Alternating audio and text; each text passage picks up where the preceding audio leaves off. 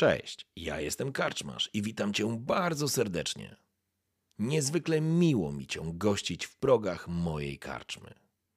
A teraz usiądź wygodnie, odpręż się i daj porwać się historii, którą mam do opowiedzenia. A jeśli spodoba Ci się to, co usłyszysz, zawsze możesz rozważyć wsparcie mnie za pomocą patronite.pl. Link znajdziesz w opisie. Życzę miłego słuchania. Oby nam się! Końcówka XIX wieku. Tak naprawdę data nie jest tam do niczego potrzebna, poza faktem, że, że to jest mniej więcej ten czas. Ten czas dla Skandynawii to jest e, wielka rewolucja przemysłowa, tak naprawdę, industrializacja, zmiana, zmiana tak naprawdę wszystkiego sposobu życia, sposobu rozumowania, patrzenia, coraz bardziej pogłębiające się podziały, coraz bardziej, coraz bardziej mm, zamknięte społeczeństwo tworząca się, może nie tworząca, ale zaczynająca przejmować władzę albo wpływy burżuazja, czyli bogaci kupcy, którzy nagle, którzy nagle mogą stanąć na równi równy z równym ze szlachtą czy duchowieństwem i zacząć tak naprawdę rozdawać karty.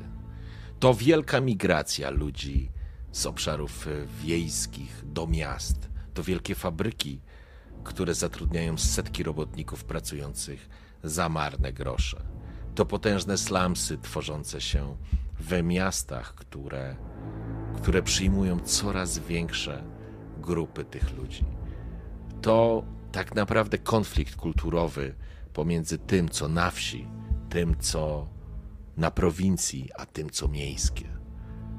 Miastowe, prawdziwe, nowoczesne to rozkwit również kultury i nauki, to ekspedycje badawcze, to chęć pozyskiwania i szukania odpowiedzi na rzeczy, które, które na dziś są znakiem zapytania. To, to bardzo duży podział i rozłam między społeczeństwem. Dodam tylko, że Pryliński z Królestwa Polskiego dostał przerzut, także też sobie gdzieś się za, zanotuj, że masz. Ale ten świat, w którym będziemy grać, to nie tylko, właściwie nie tylko to złe słowo, to nie jest stricte odnotowanie historycznego krajobrazu, który wówczas panował w Skandynawii. To również pewne niesamowitości, które w tym krajobrazie funkcjonują. Mityczne istoty, które zwane są Wesen, które funkcjonowały powiedziałbym od zawsze, albo pojawia się informacja na ich temat właściwie w każdym podaniu ludowym. To duchy dobre, złe, a może jak siły natury, one nie są ani dobre, ani złe, one po prostu są. I w zależności od sytuacji dzieją się rzeczy zwykłe bądź niezwykłe. I te istoty funkcjonują w tym świecie. W tej mitycznej Skandynawii one funkcjonują i wiadomo, że one są. Ale to, że ludzie generalnie wiedzą, że one istnieją, albo nazywają je złymi duchami, albo jakkolwiek inaczej, to jedno. Ale jest grupa ludzi, tak zwani widzący, którzy, którzy faktycznie potrafią zobaczyć wesen. Potrafią zobaczyć te istoty i nawiązać z nimi kontakt, a to wszystko opiera się na jakichś traumatycznych przeżyciach, które spowodowały, że te historię inaczej, że te wesen są dla nich widoczne. I, I ta cała nasza historia będzie właśnie o takich ludziach. Czwórka, która dzisiaj siedzi tu z nami, to właśnie tacy bohaterowie. Żeby jeszcze tylko popchnąć, jakby wypchnąć tą historię do przodu, dodam tylko, że w ramach świata, który funkcjonuje, istnieje tak zwane towarzystwo, czyli stary, stary zakon Artemidy, który zrzeszał tak naprawdę ludzi wiedzących, czy widzących właściwie. Tych, którzy faktycznie potrafili nawiązać kontakt z Wesen, bo jakby kontakt z Wesen to jest e, zawsze na kilka różnych sposobów może to się ostatecznie skończyć. To może być chęć poznania Wesen, ich tajemnic, ale to może być również sytuacja, w której e, ktoś będzie chciał Devesen zniszczyć, a widzący faktycznie mają tą wiedzę i tą zdolność, czy tą możliwość. Od XV wieku tak naprawdę funkcjonował ten zakon, nazwijmy go w ten sposób, i on po wielu perypetiach dotrwał do czasów dzisiejszych, ale tak naprawdę stara się podnieść z totalnego upadku i gruzów. I nasza drużyna, którą dzisiaj tutaj poznaliście, i, którą, i bohaterowie, których wy będziecie prowadzić, szanowni gracze, to właśnie jedna z pierwszych grup, która dotarła do Upsali która, i która spotkała się z, e, z, Lin, e, z Lineą i tak naprawdę zamieszkała w zamku Gillenkreuz. Zatem przyjmijmy, że jesteście w tym momencie na zamku. Zamek Gillenkreuz to potężny, trzypiętrowy gmach, usadowiony na wzgórzu nad brzegą Fyrisan.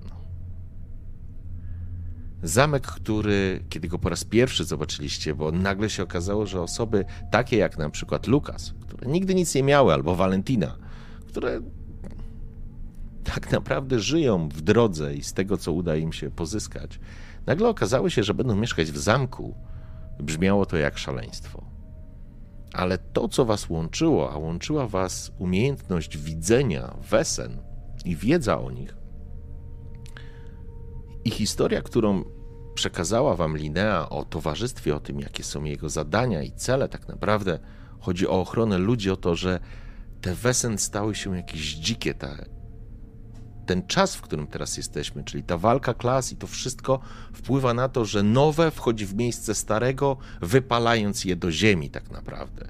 Lasy są karczowane, rzeki są regulowane, pojawiają się fabryki i tak dalej, i tak dalej, przez co te duchy, które kiedyś były opiekuńczymi duchami, dzisiaj w wielu wypadkach mogą być morderczym, mogą być niezwykłym niebezpieczeństwem dla, dla ludzi. I kiedy wyście trafili do tego zamku, to faktycznie to, to wszystko, co się działo dookoła niego, to pokazywało, że ten zamek jest praktycznie w ruinie. Bo on górował na tym wzgórzu. To jest w Upsali i odgrodzony jakby od całości czarnym, żelaznym ogrodzeniem z wielką bramą, na której widać potężne gryfy. Natomiast alejki, ogrody, to wszystko było zarośnięte, jest nadal zarośnięte. Dzikie krzewy, chwasty, dzikie zwierzęta, myszy, szczury, to wszystko dla Lukasa czy Walentiny nie stanowiło żadnego wy... nic nowego. Ale dla Tomasza i dla Larsa, który opuścił swoją przytulną, choć małą plebanię, to było już coś, coś zupełnie innego. W każdym razie sam zamek to może nie ruina, ale jest totalnie zaniedbany. I on został przekazany w wasze ręce. Dostaliście też taką informację, że kilka czy nowe osoby po prostu będą dołączać do tego towarzystwa, że tak naprawdę wy jesteście tą nową falą i wy będziecie odbudowywać towarzystwo, a celem jest poznanie i ochrona, o, poznanie wesen i ochrona ludzi. I to jest, przyjmijmy, i oczywiście jest jeszcze jeden wątek, który mm, chcę dodać. W samym zamczysku jest cała masa różnego rodzaju pomieszczeń, miejsc, jak kaplica, jak, jak e, pomieszczenia takie szpitalne, powiedziałbym, jak e, potężne podziemia, które się rozlegają pod, pod zamkiem bardzo dużo pomieszczeń jest pozamykanych, pozabijanych deskami. To widać, że to wszystko trzeba byłoby naprawić, odnowić i tak naprawdę tchnąć nowe życie e, w to zamczysko. Jedyna osoba, która zamieszkuje wraz z wami ten zamek i która tak naprawdę trzyma i skupia to wszystko w jednej ręku, również wam pomagając, czy wam w pewien sposób służąc, to kamerdyner Algot Frisk. Starszy pan, który który pojawił się niedługo po tym, kiedy Linea przekazała wam klucze i dokumenty do zamku. Podobno jego rodzina służyła towarzystwu od wieków. W związku z tym jest jego świętym obowiązkiem również służyć wam, zwłaszcza, że pan, pani Linea przekazała te klucze. I przyjmijmy, że to jest taka, że to jest scena, w której wysiadacie przy stole, lekko zrujnowanym, w salonie, w jadalni, w kominku pali się kilka szczap drewna, myszy gdzieś ucieka, uciekły po kątach, widać, że wasz kamerdyner, że Algot stara się utrzymać tu względny porządek, ale to wymaga tak naprawdę napraw. Skromne śniadanie postawione wam na stole w tym momencie zostało podane. Kamerdyner, pomimo tego, że nie pasuje tak do wyglądu tego zamku, zwłaszcza w tej odsłonie, jest we fraku, rzecz jasna w białej koszuli, w nienaganny, w nienaganny, ma nienaganny strój oraz nienagannie przystrzyżoną brodę oraz zaczesane włosy. Uśmiecha się. Witam Państwa. Podałem śniadanie. Mam nadzieję, że posilicie się, zanim wyruszycie na spotkanie z panną Lineą. I faktycznie dodam tylko, dzisiaj macie zaplanowane spotkanie z panną Lineą. Została ta informacja dostarczona wczoraj, że ona będzie chciała z wami po prostu się spotkać i porozmawiać. I teraz się opiszcie. Każdy z was jak wygląda, siedząc przy stole. I scena jest wasza.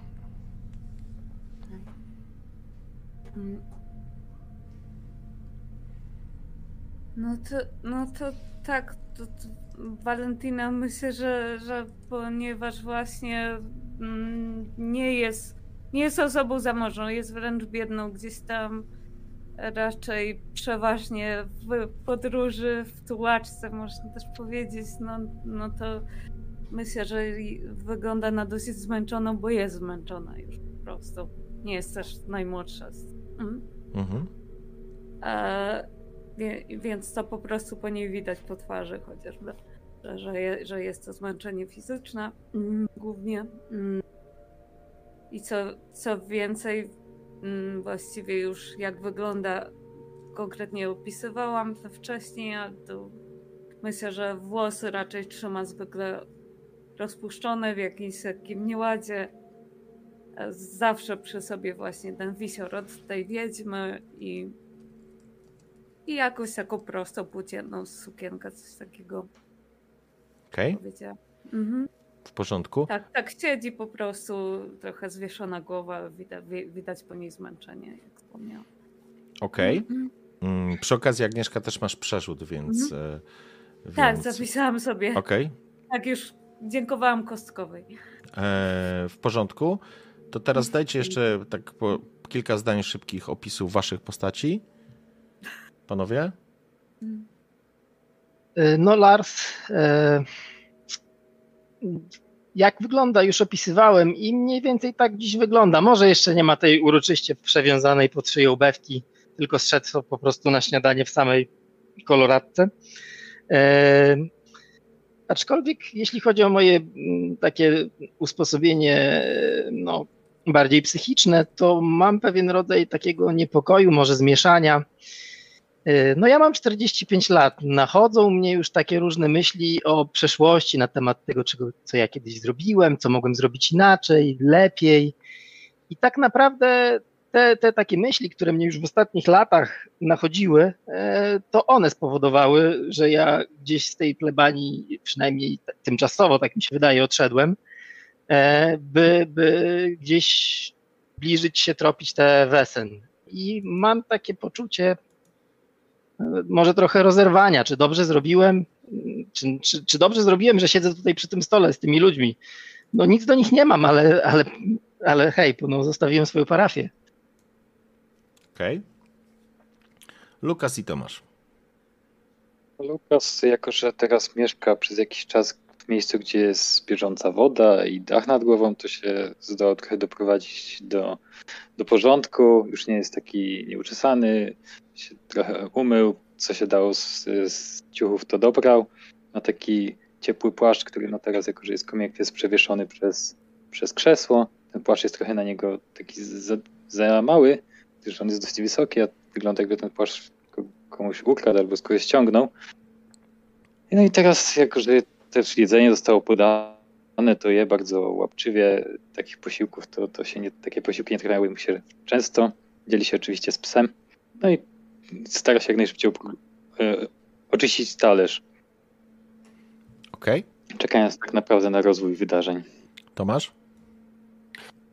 Tomasz jest starszym człowiekiem, więc już włosy ma bardziej siwe niż czarne. E, zaczesane do tyłu, elegancko przystrzyżony wąs, którego czasami podkręca.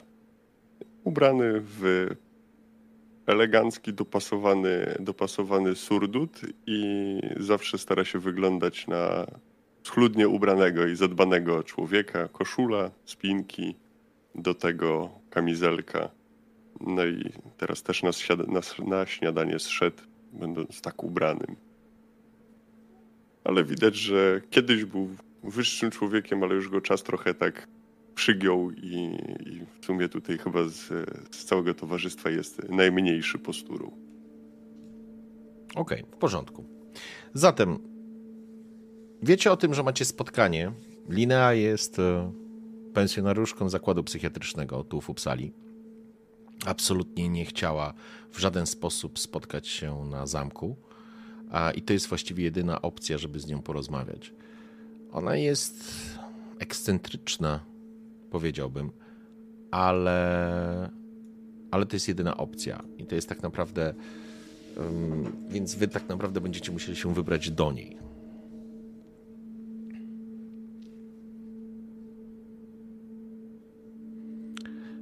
Jeżeli chcecie, możemy, to znaczy, żebyście troszeczkę tak, wiecie, tak, tak. pogadali sobie, bo we, okay. wejdźcie trochę w postać. Ja wam oddam tą scenę, żebyście mogli chociaż trochę się ruszyć. E, a chyba, że nie chcecie, to możemy przejść od razu dalej, nie? Ale to jest, zostawiam wam trochę, żebyście mm, mogli wejść trochę w te swoje postaci. Widzę, że ojca coś trapi. O,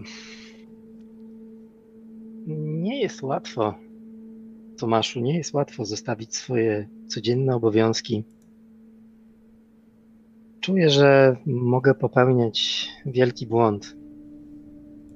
Wielki błąd, zostawiając swoją parafię i, i rozgrzebując swoje rany, rany z przeszłości.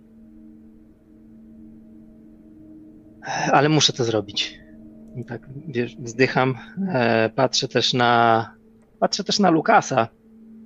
Mm, na Lukasa, którego no, darzę sympatią i, i o ile no, z Tomaszem moja więź jest taka, że no, no, lubię po prostu z nim rozmawiać. To jest bardzo e, doświadczona, inteligentna osoba. To do Lukasa mam taki stosunek, że no cieszę się, że on jest, cieszę się, cieszę się że mogę mieć go na oku, bo, bo w ostatnim czasie Lukas też był posta postacią, osobą, która pojawiła się w moim życiu trochę rzeczy mi o sobie opowiedziała i spojrzałem na niego, myślę, że dużo przychylniejszym okiem niż e, reszta społeczeństwa. E, więc no, widzę jak łapczywie je, cieszę się nieraz jak odwiedzał mnie na, na, mam na prośbę, parafii. No, mam prośbę, no. spróbuj zamienić przemyślenia w dialog. Mhm. Bo przez to będzie sytuacja, w której wiesz, Lukas będzie miał w ogóle szansę mhm. się do ciebie odezwać, nie? Bo na razie e, wcinasz Lukas i spogląda na ciebie Lars z takim delikatnym uśmiechem i absolutnie nie wiesz, co ma na myśli, ale widzisz, że w głowie musi mu się toczyć cała batalia, nie? Co, głodny Lukas, byłeś? Widzisz, że tak na, głodny byłeś, Lukas? Jak widzisz, że no jestem, a ksiądz będzie to jadł i tak wskazuje, patrzysz, że tak ktoś cię trapi i nie jesz, to ja, ja mogę zjeść. Jeszcze Szron też się chętnie posili. A to, to, to, to wiesz, czekaj, tylko tego suchara jeszcze wezmę. No i po, podaję mu, bo ja no, trochę mnie, mam taką gulę w żołądku i, i nie, nie, mam ochoty e, specjalnie jeść. Masz, masz, Lukas, masz. No. Właśnie przypominają mi się te czasy, jak on do mnie wpadał, wiesz, na, na, na, na obiad, nieraz tam go gdzieś dokarmiałem i, i, i, i mimo, że zmieniliśmy miejsce, to, to, to ten zwyczaj, czy, czy, czy, czy to, to pozostaje niezmienne, nie? Mhm. Dzięki, miło, że można na księdza liczyć. Oh. I fajnie, że tutaj tak ciepło i na głowę nie pada. O, wy to pewnie nie doceniacie Przep... i patrzę na starszych kolegów. Przepraszam, odzywa się kamerdyner. Chciałbym zauważyć, że zamek jest w kompletnej ruinie. Mamy wiele dziur, przez które wpada do środka deszcz. Mamy pleśń w większości budowli. Jest wiele miejsc Tak, zamkniętych i chciałbym tylko zaznaczyć y, szanownemu towarzystwu, że będziemy potrzebować więcej ludzi, którzy pomogą prowadzić ten przybytek, kiedy, kiedy państwo będziecie w terenie. Za takie posiłki jak ten mogę posprzątać cały zamek z entuzjazmem. Uśmiecha się, jakby miał trzymać cię za słowo do końca twojego życia. Panie dzień gdyby, pan widział, gdyby pan tylko widział, w jakich warunkach ten oto młody człowiek e, wiódł swoje życie w Uppsali, nie dziwiłby się pan, że to tutaj nazywa e, i, i ma za niesamowity luksus. Rozumiem, rozumiem. No E, ale dla, dla, dla mnie to jest nietypowe, że jestem dłużej w jednym miejscu. Przeważnie byłam stale gdzieś w podróży, drodze, to, to, to jest nietypowe, że jestem dłużej. Tylko tu. Myślę, że panienka niebawem znowu wyruszy w podróż. Taka specyfika tego miejsca. Tak. To ja nie przeszkadzam i przypominam, że po śniadaniu sugerowałbym ruszyć na spotkanie z panną Lineą. A gdybyście państwo czegoś jeszcze potrzebowali, będę u siebie. A, przy Dobrze. okazji Dziękujemy, panie Frisk. e, wyciąga taką listę. Długa jest ta lista. Szanowni Państwo, pozwolą, to jest tylko lista niezbędnych napraw, które musimy przeprowadzić i niezbędnej listy pracowników, których musimy nająć. Na dole również jest e, szybkie podsumowanie kosztów. Nie chcę się narzucać, ale to sprawa dosyć istotna. Odkłada, życząc miłego dnia, odchodzi. Pieniądze, które widzisz, Lukas, na dole, w ogóle to jest. W życiu nawet nie wyobrażałeś sobie takich pieniędzy. Nie mówiąc o posiadaniu, zresztą podobnie Walentina. Dla Tak. Tomasza Prylińskiego e, wydatek jest znaczny, ale jest w twoim mniej więcej jeszcze, wiesz, zakresie. Ty jesteś, że tak powiem, najbardziej majętny z całego towarzystwa. E, Niemniej jednak są to duże kwoty. Faktycznie to są duże kwoty. No ale sama siedziba jest ogromna, to prawda. Patrzcie, Sięgam po tu tą listę. na końcu. I tam jest cała lista. Od materiałów, e, które trzeba zrobić, po służbę, którą trzeba nająć. No, e, kamerdy, kamerdyner e, Frisk bardzo skrupulatnie przygotował to, ale tak jak powiedział, nie narzuca się. Niemniej jednak, właściwie jak sobie tylko przypomnicie, od samego początku jego drugim zdaniem po przywitaniu was w tym miejscu było to, że czeka nas dużo pracy i że potrzebuje wsparcia i dużo, dużo trzeba rzeczy zrobić w Zamczysku. Jedną Biorę do... tą listę Okej, i zaczynam ją sobie powoli przeglądać, przypominając sobie stare czasy. e, w porządku. Ja tylko dodam jeszcze, że jakby w samej w samym Zamczysku jest jedno pomieszczenie, które faktycznie jest oddane do waszej dyspozycji i, i zrobiło na was potężne wrażenie. Mhm. Jest to biblioteka. Biblioteka, która jest jedynym pomieszczeniem, które powiedzmy oparło się upływowi czasu. Pomimo tego, że i tak wymaga pewnych poprawek, napraw i porządków, to tak naprawdę możecie korzystać z dziesiątków czy setek woluminów bardziej, które się tam znajdują i z których możecie czerpać wiedzę na tematy właściwie wszelakie. Ale to jest taki moment, w którym myślę, że możemy to, tą scenę domykać i po prostu przeskoczyć na rozmowę z Lineą. Chyba, że chcecie coś dodać. Czy w ogóle Jak wiemy coś o naszej gospodyni? E, wiecie tylko tyle, to znaczy tak, tylko tyle. Kiedy spotkaliście się z nią pierwszy raz, jakby ona, ona, tak jak powiedziałem, dosyć ekscentrycznie, ale z tego wynikało, że była jedną z ostatnich w ogóle członkiń tego towarzystwa. Jakby posługiwała się jeszcze, wspominała o dwóch innych e, osobach, którzy tak naprawdę zaginęli i nigdy nie miała z nimi już żadnego kontaktu. E, Natomiast e, z jej punktu widzenia i to, dlaczego, było, dlaczego w ogóle się z wami spotkała, było, była ta chęć odbudowania towarzystwa ze względu na to, co się dzieje. Jakby e, łączyło się to z waszymi czy przeżyciami, czy motywacjami i, i jakby pozwoliło wam wsiąść, że tak powiem, do tego pociągu.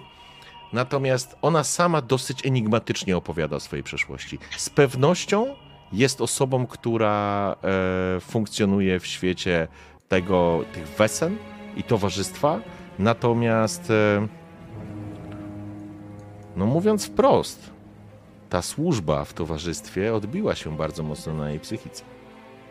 Mm. Jak Kaczma z myślicie, rola co, cię co czeka na? Co? Już będzie. okej. Co, co? Jeszcze raz? Mhm. To Lukas się zwraca do, do reszty tak, jeszcze e, gryząc ostatnie kęsy z talerza księdza. Jak myślicie, co, co nas tam czeka? Mm. Ko jakaś sprawa? Związana z Wesem? Hmm. Cóż innego może to być. Mhm. Ciekawe, czy Chciałbym się wierzyć, Lukasie, że... Chciałbym wierzyć Lukasie, że obaj znajdziemy tam spokój ducha. Raczej No, ksiądz wie, znajdziemy aby mi przyniosło spokój ducha. Ksiądz dobrze wie. raczej chęć przedłużenia pewnej tradycji, przekazania jej następnym pokoleniom. To Hmm. nas tam czeka. Hmm. Ech, następnym pokoleniom. Hmm. Więc kończmy powoli śniadanie i zbierajmy się. Oj, dziadku, co ty tam możesz wiedzieć? Tak lekceważąco trochę się zwraca. Ale masz rację, Lu- kończmy. Lukasie i tak patrzę na niego trochę karcąco, że, że z takim z takim lekceważeniem się zwraca do, do Tomasza. Spokojnie, ojcze. Każde pokolenie ma mądrość swoją. No, ale niektóre pokolenia ży żyją już w świecie, którego już nie ma.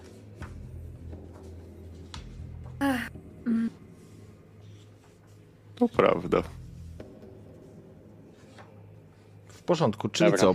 Będziecie, Kończmy. b- będziecie się po prostu zbierać tam, żeby Tak. to, żebyśmy to Tak, pchnęli chyba do tak. przodu. W porządku. Przyjmijmy, że opuściliście niedługo po tym. E, przepraszam, jest jakiś techniczny e, temat. Podobno ponorak jakiś jest pisk. Ja go nie słyszę, szczerze mówiąc.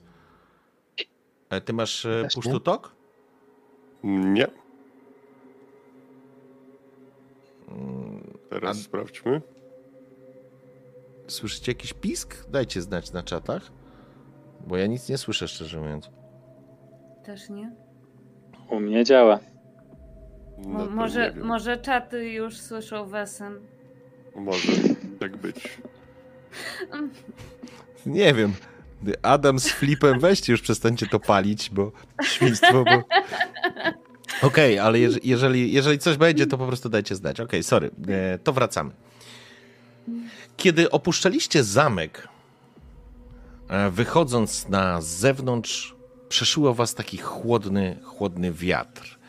Jest już jesień i deszcz zaczyna i deszcz już zaczyna siąpi, siąpić i, i sączyć. I, no niestety, e, tutaj ta pogoda szybciutko będzie się zmieniać i będzie coraz chłodniej, ale kiedy wychodzicie tak naprawdę e, tymi alejkami, przechodząc przez zrujnowany tak naprawdę, może nie, zapuszczony ogród, słyszycie skrzypiącą bramę do, do, do waszego zamczyska i wychodzicie na ulicę do poczekającego na was powozu, dostrzegacie mężczyznę w długim płaszczu z aparatem na, na szyi, który przygląda się wam, poprawia, poprawia ten swój y, płaszcz ciężki, wyciąga aparat i strzela fotę.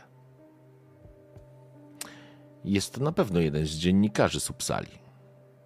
A to, że zamczysko ma nowych mieszkańców, zamek Gillenkreuz, na pewno wzbudza duże zainteresowanie.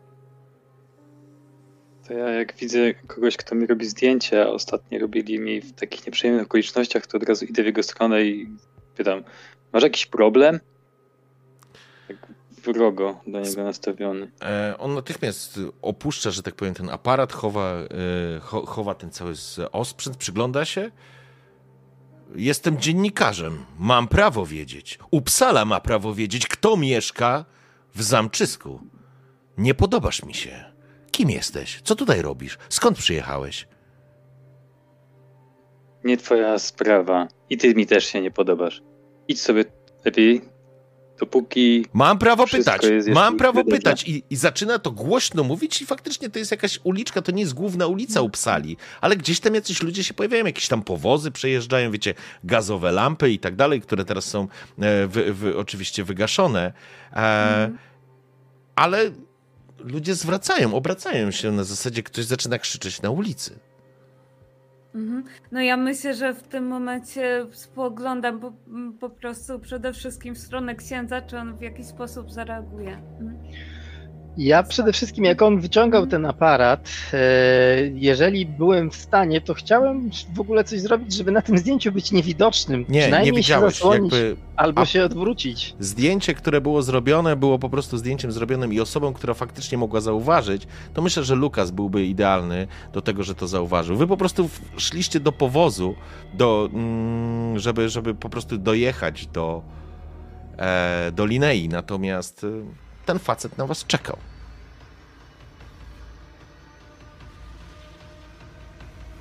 Co robisz, Lukas? Ja jeszcze, żeby go, żeby go nastraszyć, to jakby chwytam mocniej e, sznurek, za który mam przywiązany e, szkona i tylko mówię, bierz go, ale tak, żeby nie, nie zdołał go, do, żeby nie zdołał go dorwać, tylko żeby tuż przed nim Okej.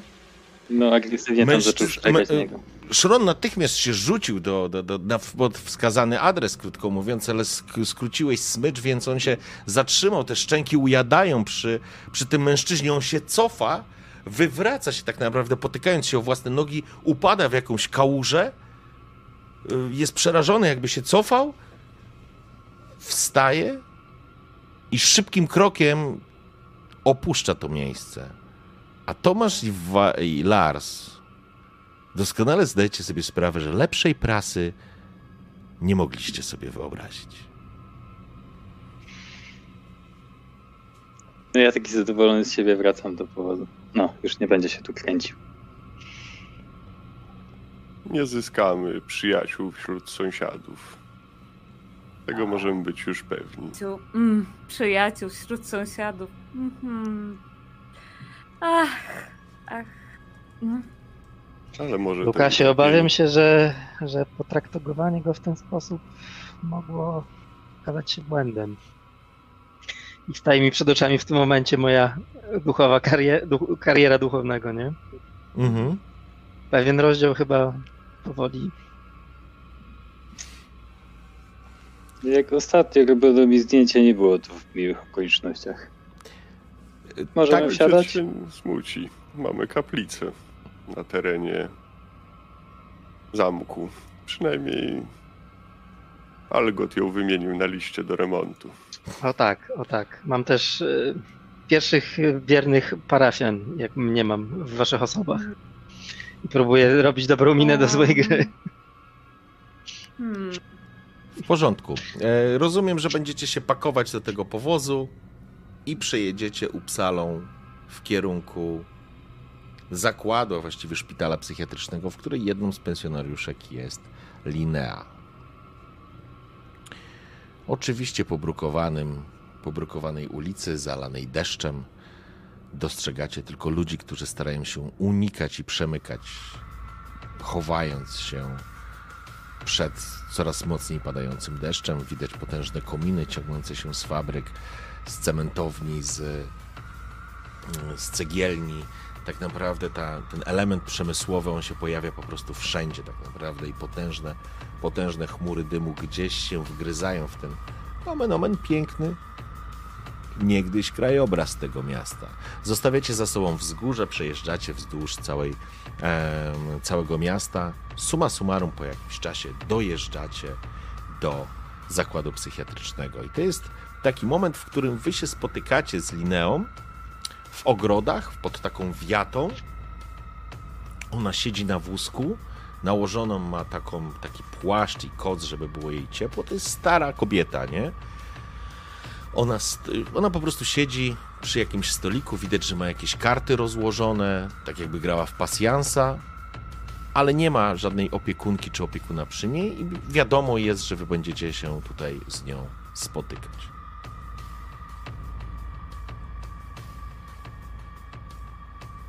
Co robicie? Dzień dobry.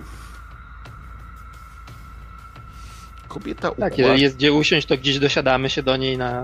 na Tak, na pewno. Wiesz, Mhm. siedzi przy stole, więc albo są krzesła, albo są jakieś takie półokrągłe ławy. Nie ma znaczenia, możecie bez problemu tam usiąść.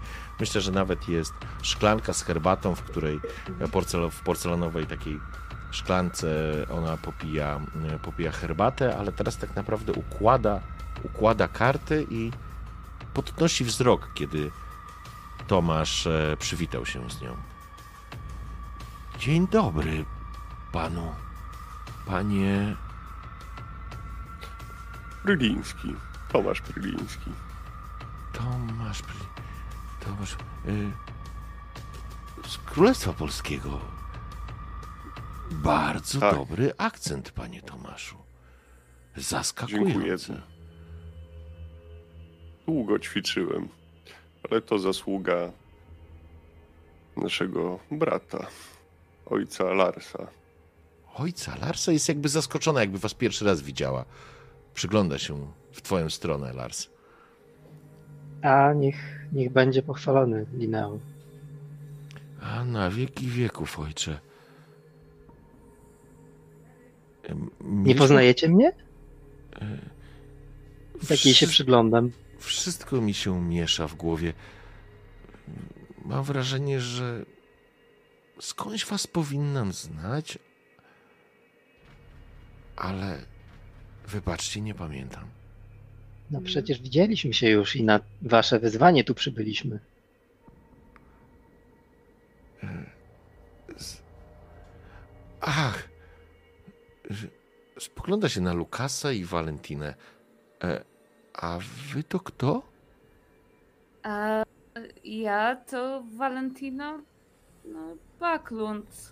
Ja jestem o, wiedźmą, wiedźmą, jeszczką, zielarką. Właśnie jak się pani czuje, bo chyba nie najlepiej, może mogłabym jakoś pomóc. Mm. Są A ja to Lukas. Są lepsze i gorsze dni. A panno Valentino, a dzisiaj wszystko jest trochę tak za mgłą. Panicz Lukas. E, o, i uśmiecha się na widok Szrona. I jakkolwiek Szron, jakkolwiek by nie reagował na ludzi obcych, to ku twojemu zaskoczeniu, Lukas, na pierwszej wizycie Szron zaprzyjaźnił się bardzo szybko z paną, z panią Lineą. Nie, nie traktował jej nieufnie i nawet byłeś zaskoczony tym, bo, bo być może to nawet nie jest jego normalne i naturalne zachowanie. I faktycznie, widzisz, Szron jest karny, bo siedzi przy tobie i dopóki ty nie dasz mu polecenia, czy nie wydasz zgody, to on się nie ruszy, ale widzisz, jak to ogon mu lata z jednej na drugą stronę i wiesz, i cieszy się zaglądając, wiesz, e, spoglądając się na Lineę. To tak kiwam do niego ręką, mówię, idź. Widzę, że panią polubił. To nietypowe. Ona się też uśmiecha i faktycznie widzicie, jak się uśmiecha, ten pies pod, po, po, doskakuje do niej tak naprawdę, wskakuje jej, kładzie te przednie łapy na, na, na jej kolanach, zaczyna ją lizać. Ona, ją, ona, ona się stara od niego, że tak powiem, um, uwolnić, ale to na zasadzie takiej po prostu zabawy. I to jest taki moment, w którym widzicie, jak ona po prostu jakby was absolutnie zignorowała, jakby was w ogóle tutaj nie było. Jest pochłonięta tak naprawdę tym, żeby pogłaskać e, Szrona, nawet coś do niego mówi. Miałam kiedyś podobnego psa. Miałam kiedyś podobnego psa. I, I może jak były jeszcze jakieś ciasteczka na, przy stole, to z pewnością, z pewnością takie ciastko e, Szron dostaje od niej. E, ale tak, to prawda. Ja was e, wezwałam. Teraz zaczynam kojarzyć. Spogląda się po was. Zadomowiliście się już w zamku? O, jeszcze jak. Fajna meta, tak na niej mówię. Mm, Fajne co? O, miejsce zamiesz- do zamieszkania. Miejsce zamieszkania. Mm, Ale chyba wymaga sporego remontu. Znając, z, znając Friska, to na pewno już macie pełną listę do naprawy, prawda? Tak, dostaliśmy listę rzeczy do naprawienia. Jest długa, ale poradzimy sobie. To dobrze, bo towarzystwo musi, musi zostać odbudowane, bo widzący tacy jak wy przybędą. Musimy odbudować towarzystwo. Czasy się zmienili, zmieniły. Tak bardzo. Wsz... Wrócił, wrócił. Tak bardzo wszystko się zmieniło. Pochyla się lekko. W... Wesen. Wesen zrobiły się dzikie i nieprzewidywalne. I ludzie potrzebują naszej ochrony. Waszej ochrony. Dziękuję Wam, że się zgodziliście, że chcecie na nowo napisać rozdział stowarzyszenia. Właściwie zaczynacie wszystko od początku. Ale póki pamiętam, sięga jakby pod ten, pod tą kapotę, pod koc i wyciąga kopertę zaadresowaną, nawet już teraz dostrzegacie, że jest bezpośrednio do niej, czyli do Linei Elfek, e, Elf, Elfe Clint. Będę miał problem z tym nazwiskiem. W każdym razie ona kładzie to przed wami. Siedzicie przy tym stole. Napisała do mnie moja stara przyjaciółka. Potrzebuje pomocy, ale ja już jej nie mogę pomóc.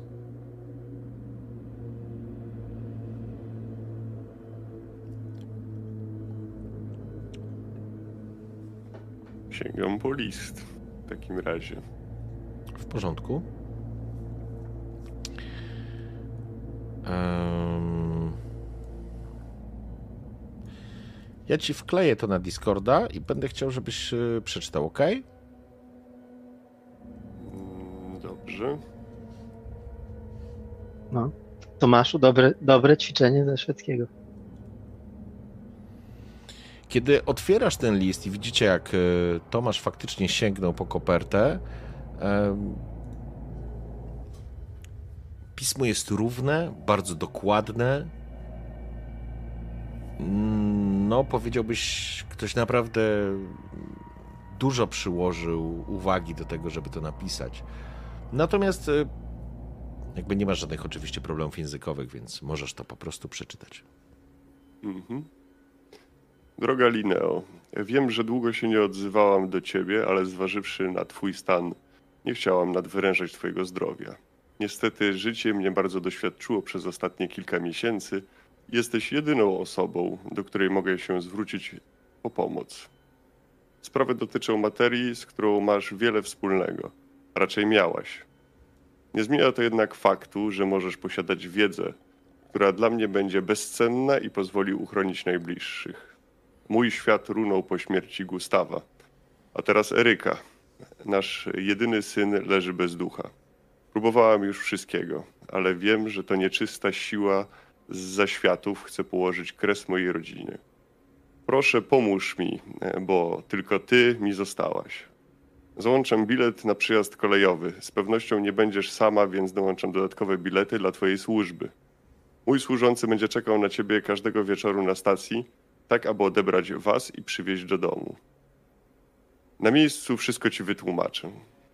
I podpisany jest, sorry, podpisany jest Helen Carlson.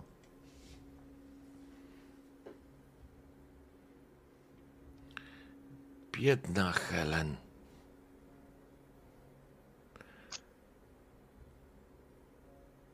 Kim jest Helen?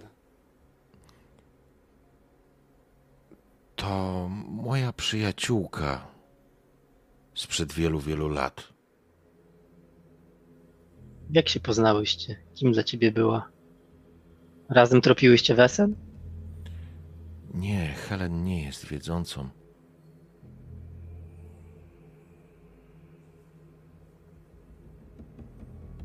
To stare czasy, ona nie jest związana z towarzystwem, ale wiedziała, że ja zajmuję się. A raczej zajmowałam się dziwnymi rzeczami. Skoro coś się wydarzyło z Gustawem, to jej mąż. A Eryk to jej jedyny syn. syn. Jak pamiętam. Helen nie prosiłaby mnie o pomoc, gdyby nie czuła, że to jest ostatnia deska ratunku. Myślę, że to będzie dobry początek dla Was. A przy okazji może pomożecie Helen.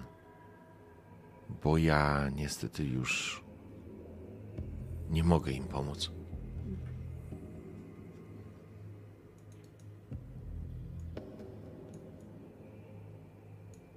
No dobrze, ale czy wcześniej Helen zwracała się do ciebie o tego typu pomoc?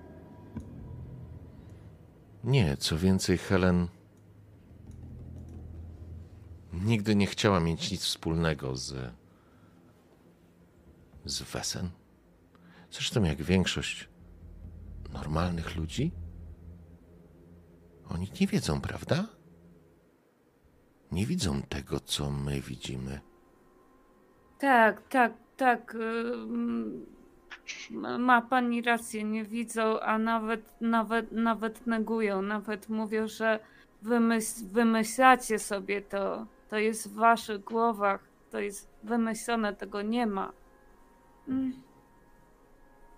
Wiele razy to słyszałam, już od dziecka. Jeśli jest wymyślone, to jest bardzo, ale to bardzo zabójcze. Tak. Oczywiście do listu Tomaszu, i to też wszyscy widzieliście, były faktycznie dołączone bilety. I bilety były e, na podróż kolejową z Uppsali do miejscowości Liliendal. I to jest miejscowość na północy od Uppsali. Stosunkowo niedaleko, to jest kilka godzin podróży. I faktycznie jeden jest bilet na, nazwijmy to, podróż w wyższej klasie, w wyższym standardzie i cztery bilety są e, w takiej, powiedziałbym, no, standardowej klasie, tak? Czyli dla służby. Mhm.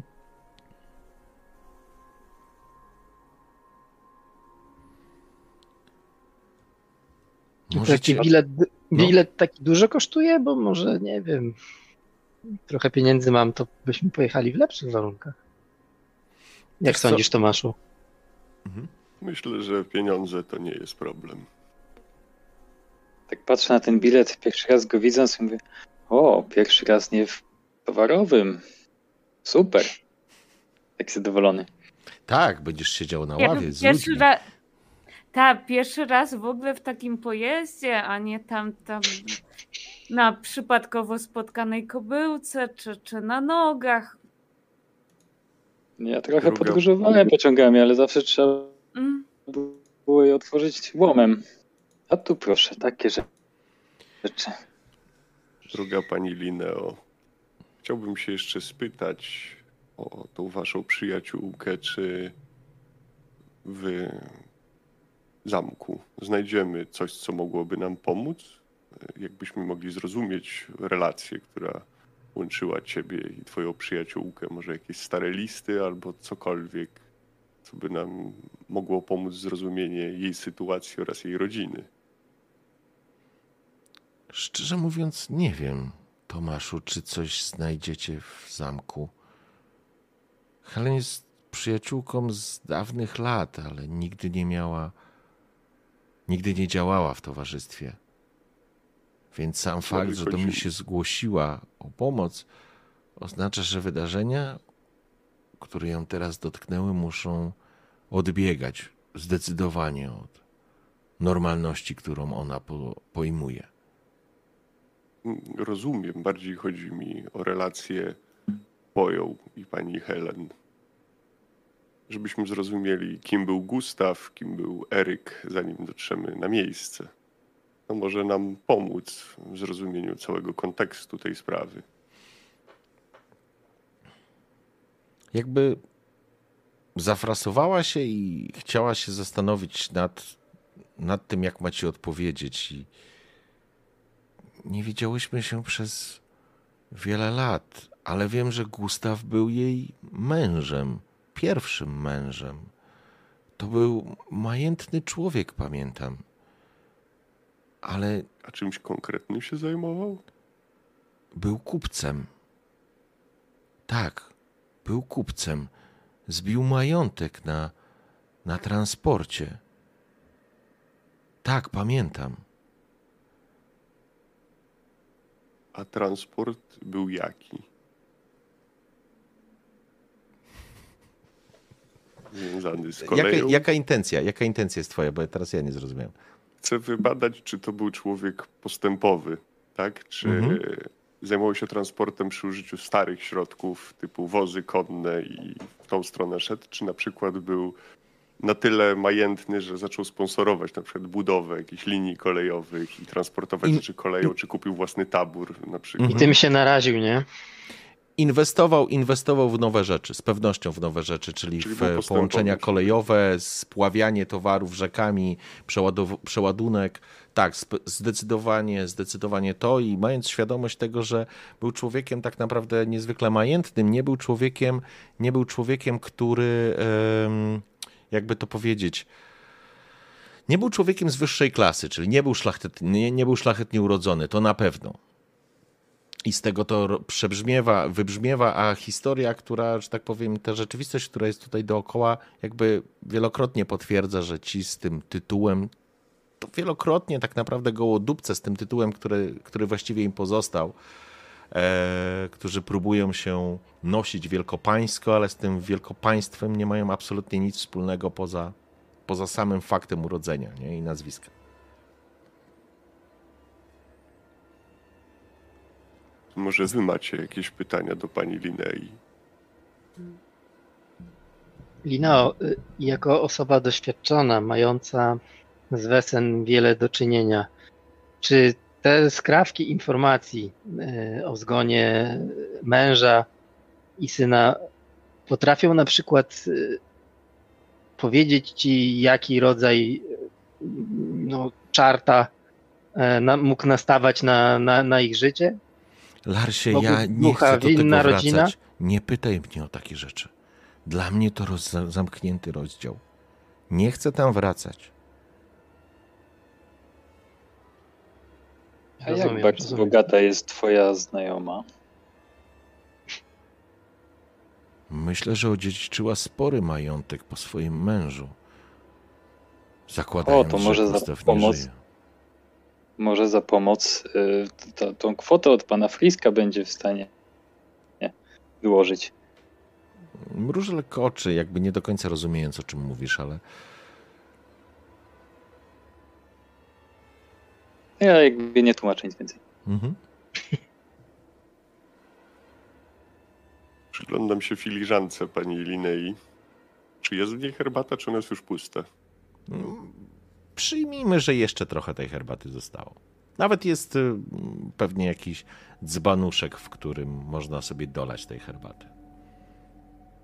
Więc no, tylko dotykam tego dzbanuszka, czy herbata jest ciepła. Mhm. W dzbanku jeszcze jest ciepła. Mhm. dolewam trochę tej herbaty do filiżanki. W takim razie nie będziemy już pani niepokoić, pani Lineo, chyba.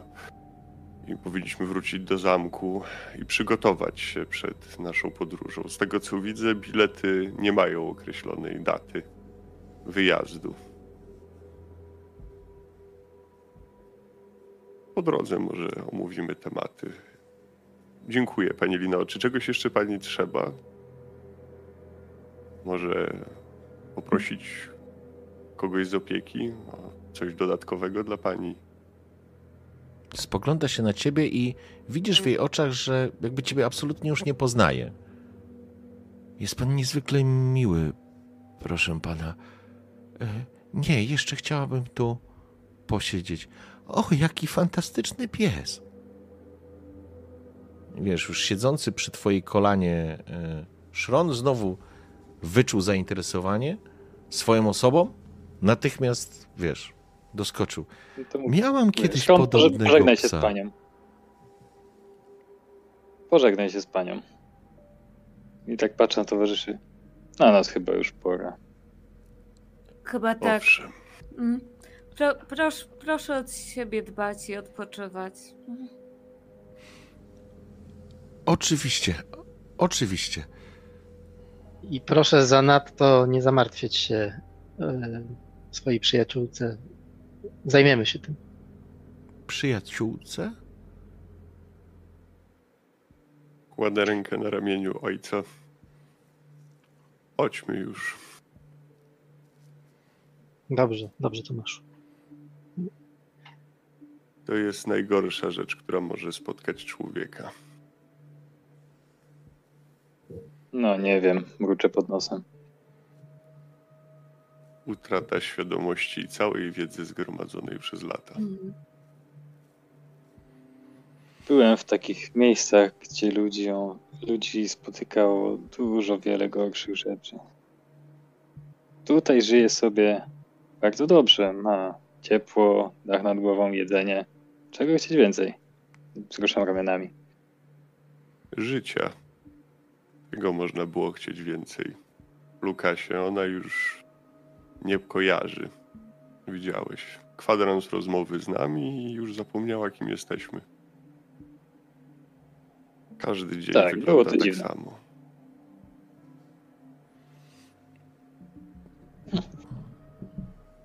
Proponuję zorganizować wyjazd możliwie szybko. Mhm. Warto by było też podjechać na dworzec i dowiedzieć się, czy jest możliwość wykupienia lepszych miejsc pociągu no, za jakąś dopłatą. W końcu dobrze by było, żebyśmy jechali wspólnie w jednym wagonie. Zgadzam się, Tomaszu. Bo my mamy, mamy jeden bilet, tak? To kwestia jest do kupienia trzech, tak? Nie, macie w sumie Tak. pięć biletów. Tylko jeden. no właśnie, jest ale jeden, jeden, jeden z tej wyższej klasy, więc Tak. no. Mhm. Mm. A pies potrzebuje biletu? Tak dopytuję. Pytanie, czy w ogóle pies może jechać w tym e, Mhm. wagonie, nie? To może być pytanie. Jakby pytam Myślę, e, że Tom- Tomasza i, kiedyś i Laksa, bo nie przejmowano. Ale jeżeli wiesz, będziesz miał zapłacony bilet, że tak powiem, z wyższej klasy, to może nikt nie będzie faktycznie w to wchodził, nie? Musisz go tylko trzymać blisko przy sobie i pamiętaj o jakimś kagańcu. O czym? Dobra, wymyślimy coś i tak już sobie myślę, że w zamku znajdziemy jakiś kawałek sznurka i, i będzie trzeba pysk, pysk pieskowi zawiązać. To znaczy zakładam, że wtedy chyba nie było kagańców, nie? Tak mi się wydaje, że jakby... Ale faktycznie, żeby Mhm. była jasność, ym, Szron jest niezwykle karnym psem i, i to jest faktycznie... E, to jest plus tej sytuacji. Dobrze, słuchajcie, e, żebyśmy to trochę pchnęli do przodu.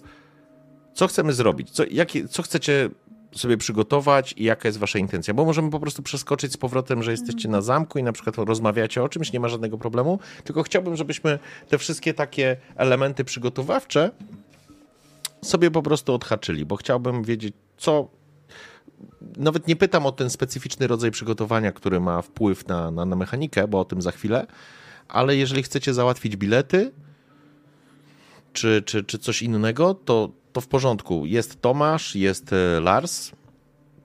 Nie stanowi dla was wyzwania, że tak powiem, podniesienie mm, Mhm. statusu e, tych biletów i, i wykupienie podróży w lepszej klasie.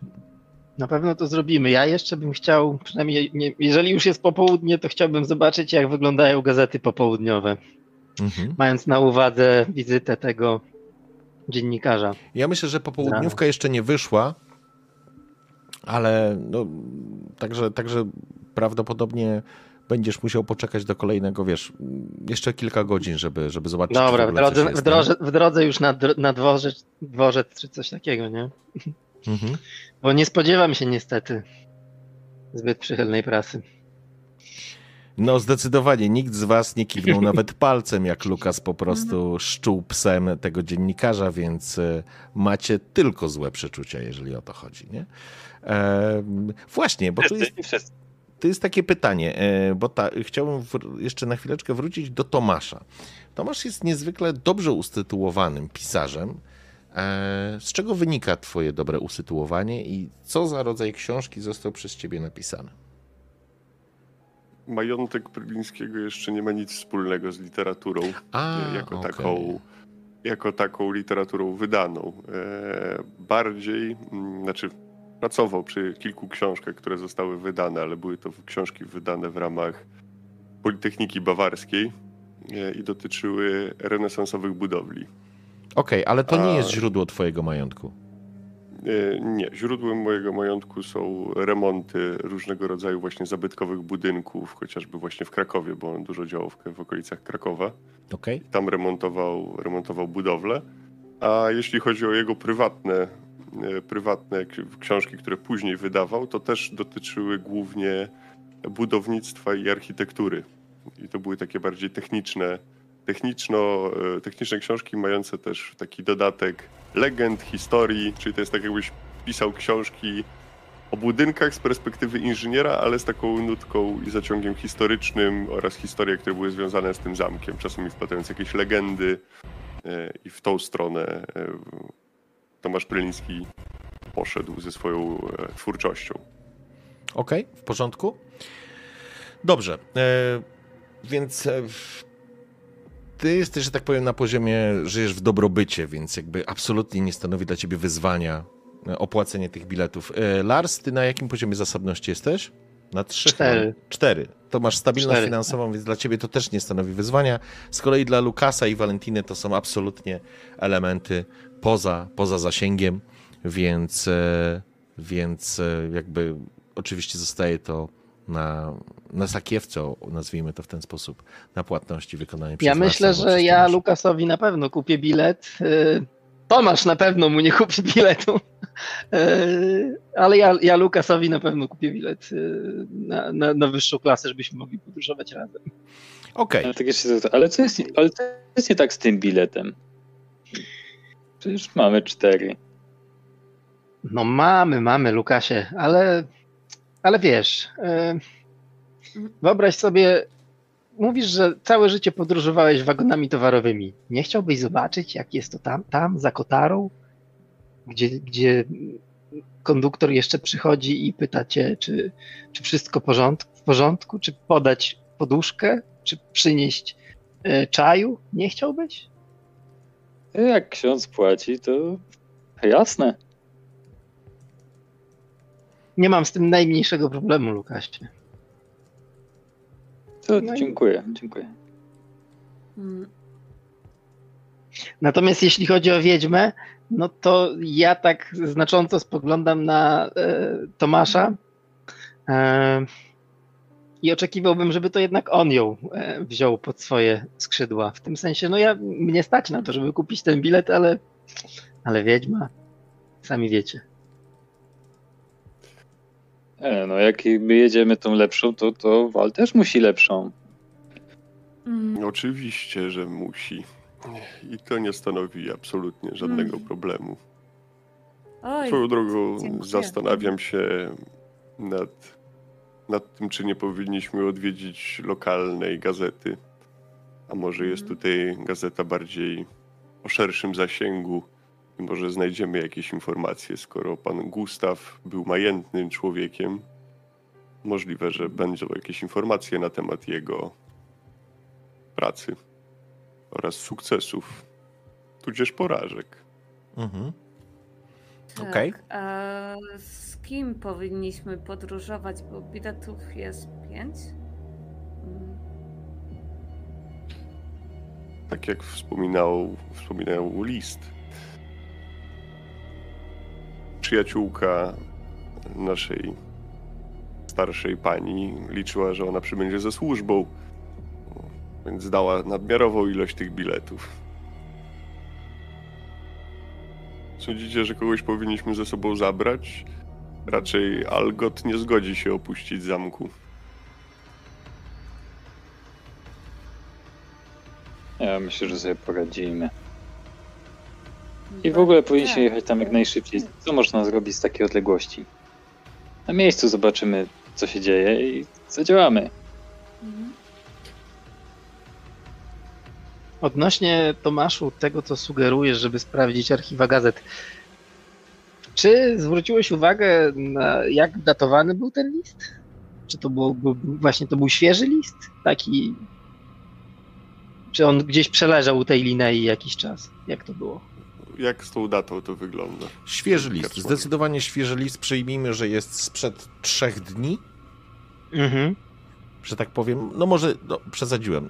Powiedzmy 7 dni, powiedzmy 7 dni, niech to będzie, że jest datowany na tydzień wcześniej, nie? I faktycznie jest nadany e, z pieczęcią e, poczty w Liliendal, miejscowości na północ od Uppsali. Więc e, Kilka, kilka tak. godzin mówiłeś, że tak? To, to jest. E, Kilka godzin podróży pociągiem, to, to, to nie jest daleko, Mhm. nie? To nie jest daleko i Nie. faktycznie, i faktycznie jeżeli, jeżeli ten list dotarł do, do, do, do, pa, do pani Linei, to ona, ona może go przetrzymała z dzień, dwa, maksymalnie. Mhm.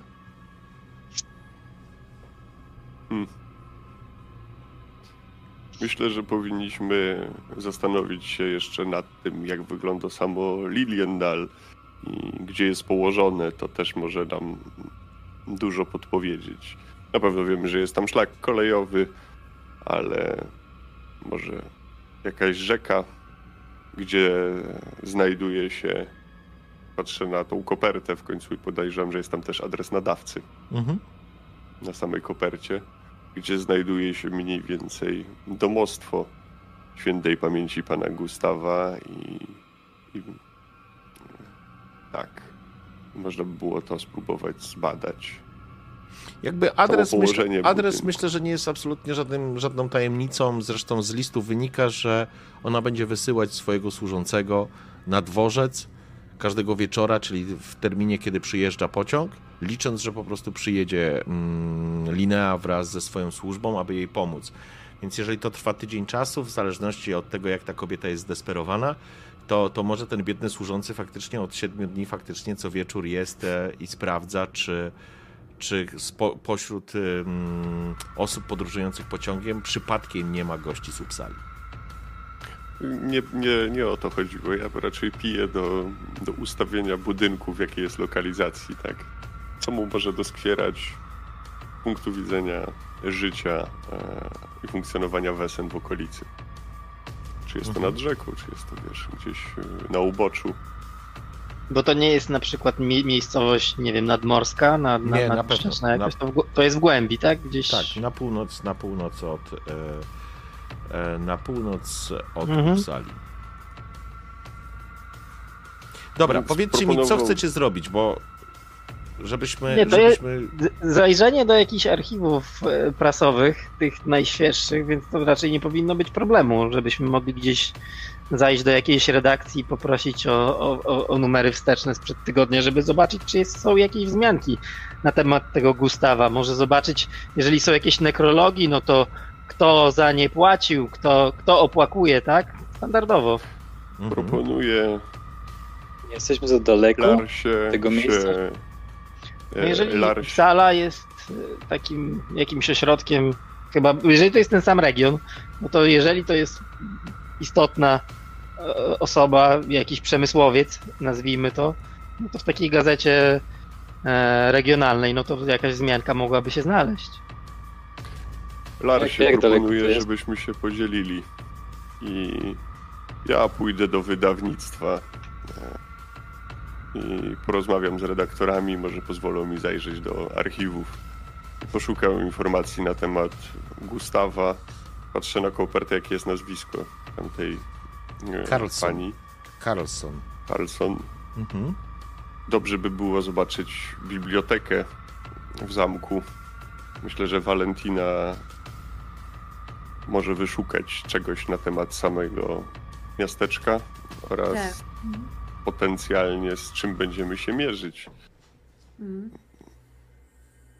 A jeszcze Lukas- powiedz mi, Tomaszu, czy w tym liście, y, jak ty go masz przed sobą, y, tam da się odczytać, czy i Eryk, i Gustaw, oni obaj zginęli, że tak powiem, równocześnie, w jakimś krótkim odstępie czasu? To był ten sam dzień, ten sam miesiąc? Jak to wyglądało? Sięgam, wciągam ten list. Z tego co widzę, mój świat runął po, ty, po śmierci Gustawa, a teraz Eryk. Nasz jedyny syn leży, bez, syn leży bez ducha. Sądzę, że między śmiercią jednego a drugiego upłynęło trochę czasu. Jakiś czas musiał upłynąć. więc Dokładnie. Tych numerów gazet będzie trzeba przejrzeć trochę więcej, ale damy radę, myślę. Lukasie, czy Jesteście byłbyś pewni? w stanie nam pomóc zorganizować odpowiednie wyposażenie na taką wyprawę? Mogę zdobyć pewne rzeczy, ale jesteście pewni, że mamy czas, żeby tutaj teraz się zastanawiać? Takich listów nie pisze się, kiedy ten problem leży daleko, tylko kiedy jest tuż obok. Czy nie bójcie się, że zostaniemy tam już panią jako kolejną ofiarę? Cytując mojego znajomego profesora, tylko spokój może nas ocalić. W pojedynku z Wesem spokój może nas jedynie przyprawić o śmierć. Gdy się człowiek śpieszy, to się diabeł cieszy. Pamiętaj, Lukasie. Musimy to dobrze Mhm. zaplanować. Tak. Mhm. Lukas No ma rację, nie możemy mi trężyć za dużo czasu, ale myślę, Mhm. że O, ten dzień i tak już jest zmarnowany, więc wyjedźmy jutro. Z samego rana. Mhm. Tak, no ja myślę, że przed podróżą to, to ja jeszcze chciałabym przygotować, że no ponieważ coś, e, jak zdobędę już tą wiedzę, co to jest, no to Ale jaką wiedzę? konkretne- Poczekajcie, to, Hmm? kochani, bo ja chcę No wiedzieć, bo co wy chcecie. Nie, nie, to Tak, co tak, ustaliliście, to jest wasz wybór, tylko ja chcę wiedzieć, Tak. co wy chcecie ustalić, nie? Co chcecie, jaką wiedzę pozyskać, Mhm. bo to Tak. jest istotne. Mm. To po No ja- pierwsze, Mhm.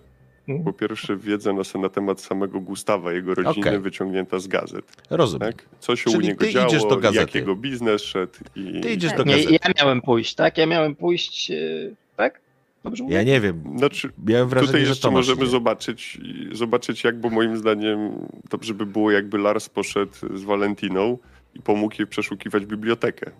Mhm. Informacje odnośnie położenia rezydencji i jak wygląda okolica, no bo to może Mhm. wskazywać na to, jakie tam wesen mogą istnieć. Więc trochę odetniemy, załóżmy, morskie demony, bo ich nie ma. To Mhm. raczej mało prawdopodobne, chyba że z importu. Mhm. To jest przeszukanie biblioteki i przygotowanie wyposażenia na, na wyprawę, którą Okej. miałby się zająć Lukas, tak? To są takie na razie trzy pomysły, chyba że jeszcze Mhm. ktoś tutaj. No tak, znaczy Wale, Walentyna jeszcze pod swoim kątem, że chciałaby też sprawdzić swoje z kolei notatki, że jeżeli się mniej więcej chociaż będę wiedziała, co to może być, to żeby przygotować się właśnie, właśnie jak postępować e, z danymi wesel. To znaczy, szanowni, absolutnie nie Mhm. macie zielonego pojęcia, co to Mhm. mogłoby być. Ale, No ale tak. w ogóle to jest, nawet nie dzwoni w jakimś kościele, bo, bo jakby nie macie żadnej wiedzy w tym temacie, poza faktem, że Mhm. zszedł e, pan mąż i prawdopodobnie coś złego się dzieje z synem, który być może również nie żyje, a być może jeszcze żyje. E, nie wiecie absolutnie nic w tej materii, więc e, jakby szukanie tej wiedzy jest absolutnie strzałami w ciemno. To, to od razu powiem, bo jakby tu nie ma żadnych podstaw, na podstawie których możecie robić. Oczywiście, położenie geograficzne może wykluczyć sytuację, że nie będziecie się, e, że tak powiem, e, problemem raczej nie będzie morski demon, bo to nie jest nad morzem. Okej, okay. ale nie macie, nie macie żadnych informacji w tym temacie, więc jakby nie uzyskacie niczego. No bo, no bo, bo, bo, nie macie nic w tym temacie, nie? Nie macie do czego się, że tak powiem, mm, na czym się oprzeć. Zgadzam się, że informacja na temat samego miasteczka, informacja na temat Gustawa, okej, okay, tutaj jest szansa, że coś wyciągniecie, więc e, tutaj na to pozwolę. A, jeszcze jak rozmawiałem z panią wypadło mi Lineą. Lineą. Lineą, to zadałem jej pytanie, czy w zamku mogą być jakieś jej stare notatki typu listy, typu coś, co może nam więcej powiedzieć o jeszcze samej rodzinie, e, rodzinie i tej właśnie Gustawie, tej Helen i tak dalej. Ona powiedziała, że nie pamięta, czy coś takiego może się znaleźć, no właśnie... ale szansa na to, że mm, żeby się znalazło jest niewielka, ale szansa, żebyście wy to znaleźli, w tym zamku w tym momencie, nawet jeżeli byśmy przyjęli, że coś mogłoby być, jest absolutnie minimalna, nie? Znaczy, no wiesz, no, warto spróbować. Nie, okej, okay, w porządku. Może będzie to w bibliotece, czy gdzieś tam w jakimś w sekretarzyku starym, czy czymś takim. Okej. Okay. Dobrze, czyli rozumiem, że to, to, to, jak się dzielimy, żebyśmy, żebyśmy to gdzieś pchnęli do przodu. Co no robimy? Dobra, no bo czy, czy, czyli, czyli o, o, o tym, co, co tam mniej więcej jest, nic się nie dowiem. Nie masz nawet najmniejszego na punktu zaczepienia. Nie wiesz, co się tam mhm. wydarzyło, więc, więc nawet nie mhm. jesteś w stanie, wiesz. Mm, mm. no ale jakby też nie jestem w stanie ustalić, co w, w danym rejonie może się dziać, tak jak, jaki to, to... No słuchajcie, nie macie pojęcia, co się wydarzyło na miejscu, więc nie jesteście w no, stanie tak, określić, tak. co do czego? Wy pamiętajcie, że też nie jesteście mhm. ekspertami w dziedzinie mhm. nie, Wesen. No, Wy dopiero zdobywacie tą wiedzę. Dlatego mówię, z taką wiedzą, jaką mam. Nie, nie jestem mhm. w stanie nic... To znaczy, na tą chwilę wiesz, że coś zabiło. Prawdopodobnie, e, albo inaczej. Tak naprawdę nawet nie wiecie, czy coś faktycznie zabiło, czy śmierć e, Gustawa, która jest pewna, bo wynika z, z dokumentu, e, czym była spowodowana, co się stało, jak on zginął. On mógł umrzeć po prostu, no, iść i upaść, albo mogło coś mu odgryźć głowę. To wtedy można wyciągnąć jakieś wnioski, ale z listu, z listu absolutnie nic nie wynika, więc jakby tutaj tego tropu wam nie dam pchnąć, bo, bo nie macie od czego się tak naprawdę odepchnąć, nie? No Poza właśnie, tym, ja bym chciał dlatego żyje. sprawdzić, wiesz, jakieś, jakąś prasę z, ostatnich, z ostatniego okay. czasu. Czy są jakieś notatki, czy coś jest, czy choćby jest jakiś nekrolog. Czy, I to czy jest, element, który pozwolę wam e, spróbować tę informację zdobyć. Okay, okay, Zróbmy to, to tylko daleko sugeruję jest, jedną daleko rzecz. jest to miasto? Czekajcie, tylko powiedzcie, czy daleko jest to miasto, no bo jak ono jest Podróż pociągiem daleko, to jest kilka godzin. To jest kilka godzin. Mm, mm, Okej. Okay. Zróbmy okay. to, sugeruję wam e, jedną rzecz. E, trzeba to zrobić dyskretnie, bo takie najście Y, czy po prostu zajście do redakcji w świetle tego, co wydarzyło się dzisiaj rano, nie wydaje mi się najmądrzejsze. I nie wiem, czy zostaniemy tam powitani tak, jakbyśmy chcieli być powitani. I czy zostaną nam takie informacje udzielone, w sensie, no wiecie, przyszlibyśmy z ulicy, poprosili o archiwalny numer, dostalibyśmy go, podziękowali i tyle. Ale w świetle tego. Do biblioteki. No właśnie, Mogę może, może może, Mogę może... po mojemu. Wtedy na nie, pewno się Lukasie, nie, nie. Wystarczy nam już tego rozgłosu, wystarczy nam już e, złej prasy. Tak, biblioteka wydaje się rozsądniejsza. Mhm. Dobrze, kochani, bo do 12 się nie zdecydujecie. Rozumiem, że nie, będziecie nie, ruszać spoko, do biblioteki. Spoko, bo, bo tak. Ma, tak, no ja mam jeszcze ewentualnie taki pomysł, no bo jeżeli on, ten Gustaw był tam E, znanym i bogatym kupcem, no to czy, czy, czy może no, są tu jacyś ludzie, którzy go znali, którzy oni coś mogą powiedzieć, mm, coś mogą kojarzyć. Znaczy, roz, rozumiem, rozumiem intencję, natomiast e, no. Valentina absolutnie nie ma mhm. zielonego mm. pojęcia, czy są tacy ludzie, którzy w Upsali mogliby go mm -hmm. znać. E, mm. No bo jeżeli znają go, to prawdopodobnie inni bogaci kupcy, z którymi Valentina nie ma żadnego, żadnego kontaktu, nie? I Valentina też nie jest z Jasne. Upsali, więc tutaj mm, nawet tak, jakbym miał się się oprzeć, wiesz, o twoją historię, to może gdzieś, ale to nie jest twój region, nie? Mhm. Myślę, że powinniście spróbować coś po prostu mm, sprawdzić, żeby na tej podstawie odbijać się dalej, bo, bo na Mhm. tą Tak, chwilę, tak. Na tą chwilę ym, stoimy tak naprawdę w miejscu, nie? Do biblioteki. idźmy do tej biblioteki. Tak. Czyli co, będzie biblioteka, czy ktoś idzie do tej gazety, czy nie? No ja odradzam. Jak nic nie znajdziemy, to może Tomasz się tam wybrać, ale to, Okej. to, tylko, w- to tylko w celu, wiesz, celu wyprostowania sytuacji. Tomaszu, jak mam iść po zasoby, to będę potrzebował z korony albo dwóch. A wiesz, że u mnie z gotówką ciężko. Sięgam, wyjmuję, podaję. Oczy mi się Ja świecą na tak łatwo pozyskane pieniądze. Tak, to były bardzo, bardzo słabe, bardzo łatwo pozyskane. Życie mogło być piękniejsze, gdyby ludzie bardziej ci rozumieli.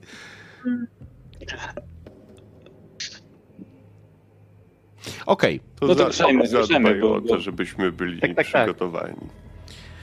w porządku. Zatem. Okej. Uniwersytet w Uppsali, przy tym biblioteka. W porządku. Docieracie po prostu w tamto miejsce, miejsce, które aż kipi, powiedziałbym. Bo studentów, jakby takiego głodu wiedzy i nauki, mm, nie sposób nie zauważyć. Do Uppsali zjeżdża się wiele osób z różnych stron i ten, ten przełom, ten, ta, ta rewolucja, ta, ten przemysł, ta nowoczesność, ta, ta zmiana w sposobie myślenia, ona jest niezwykle widoczna tak naprawdę wszędzie. Oczywiście w obszarach studenckich, akademickich, ta, ta, ten głód wiedzy, to, to jakby wyprzedzanie swoich czasów, więc, więc jakby widać, że ci studenci, że tak powiem, e, funkcjonują, że te koła akademickie funkcjonują. Jednak, i to myślę, że z pewnością Tomasz e, wie, że mm, oni są dosyć hermetyczni. To znaczy, ty będziesz czuł się tam jak ryba w wodzie. Lars. Lars może ze względu na to, że jest księdzem, że chrześcijaństwo jest ważne, będzie ok, ale będzie taki. mm, Część osób będzie na niego patrzeć na zasadzie, że, że, że, że nauka i religia nie do końca idą może pod rękę. Natomiast Lukas i Valentina będą mocno odstawać i to, i to będzie widać na, na pierwszy rzut oka. Szansa, żeby Lukas wszedł z psem jest absolutnie żadna. Szansa, żeby w ogóle Lukas albo Valentina weszli do uniwersyteckiej biblioteki sami, bez waszej asekuracji, e, prawdopodobnie też by spadła do zera, nie?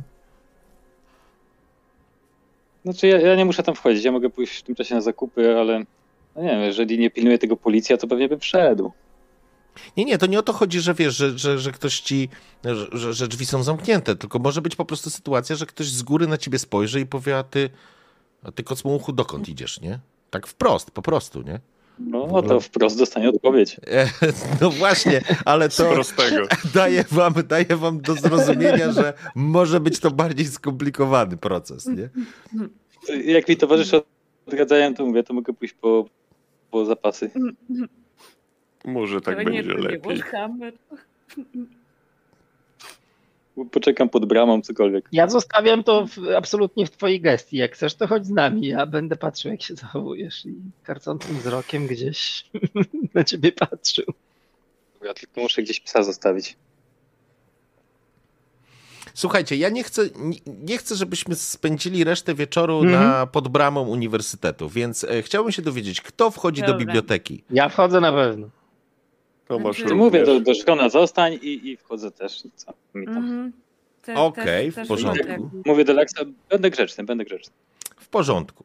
E, Szron, e, myślę, że Szron jest w stanie, że tak powiem, e, wykonać twoje polecenie i po prostu zostanie w, we wskazanym miejscu. Um, I kiedy wy idziecie tą alejką w stronę, w stronę budynku, gmachu, który tak naprawdę góruje nad tą częścią kampusu, e, natychmiast przykuwacie spojrzenia. Ludzie spoglądają się na was, zwłaszcza na, na Lukasa i na Walentinę, które, którzy, którzy najbardziej się jakby od was różnią. I może zobaczmy jakiś test, który dzisiaj moglibyśmy sobie zrobić.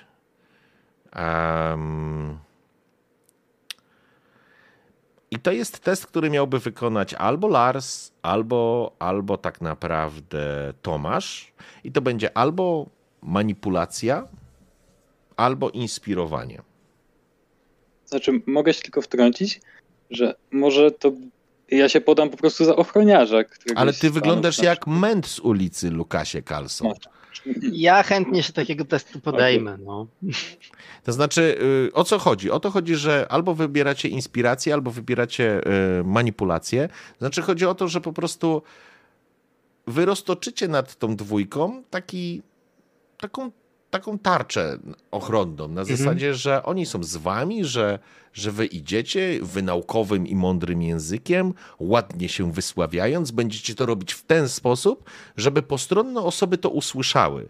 I na zasadzie, a przynosz, tak. przyprowadzili własne okazy do zoo. To Rozumiemy. Jest nie? Wszystko ważny, element ważnego procesu naukowego. Więc dokładnie o to chodzi, żeby po prostu nikt nie miał jakby. Oczywiście Nikt się do tego nie doczepił.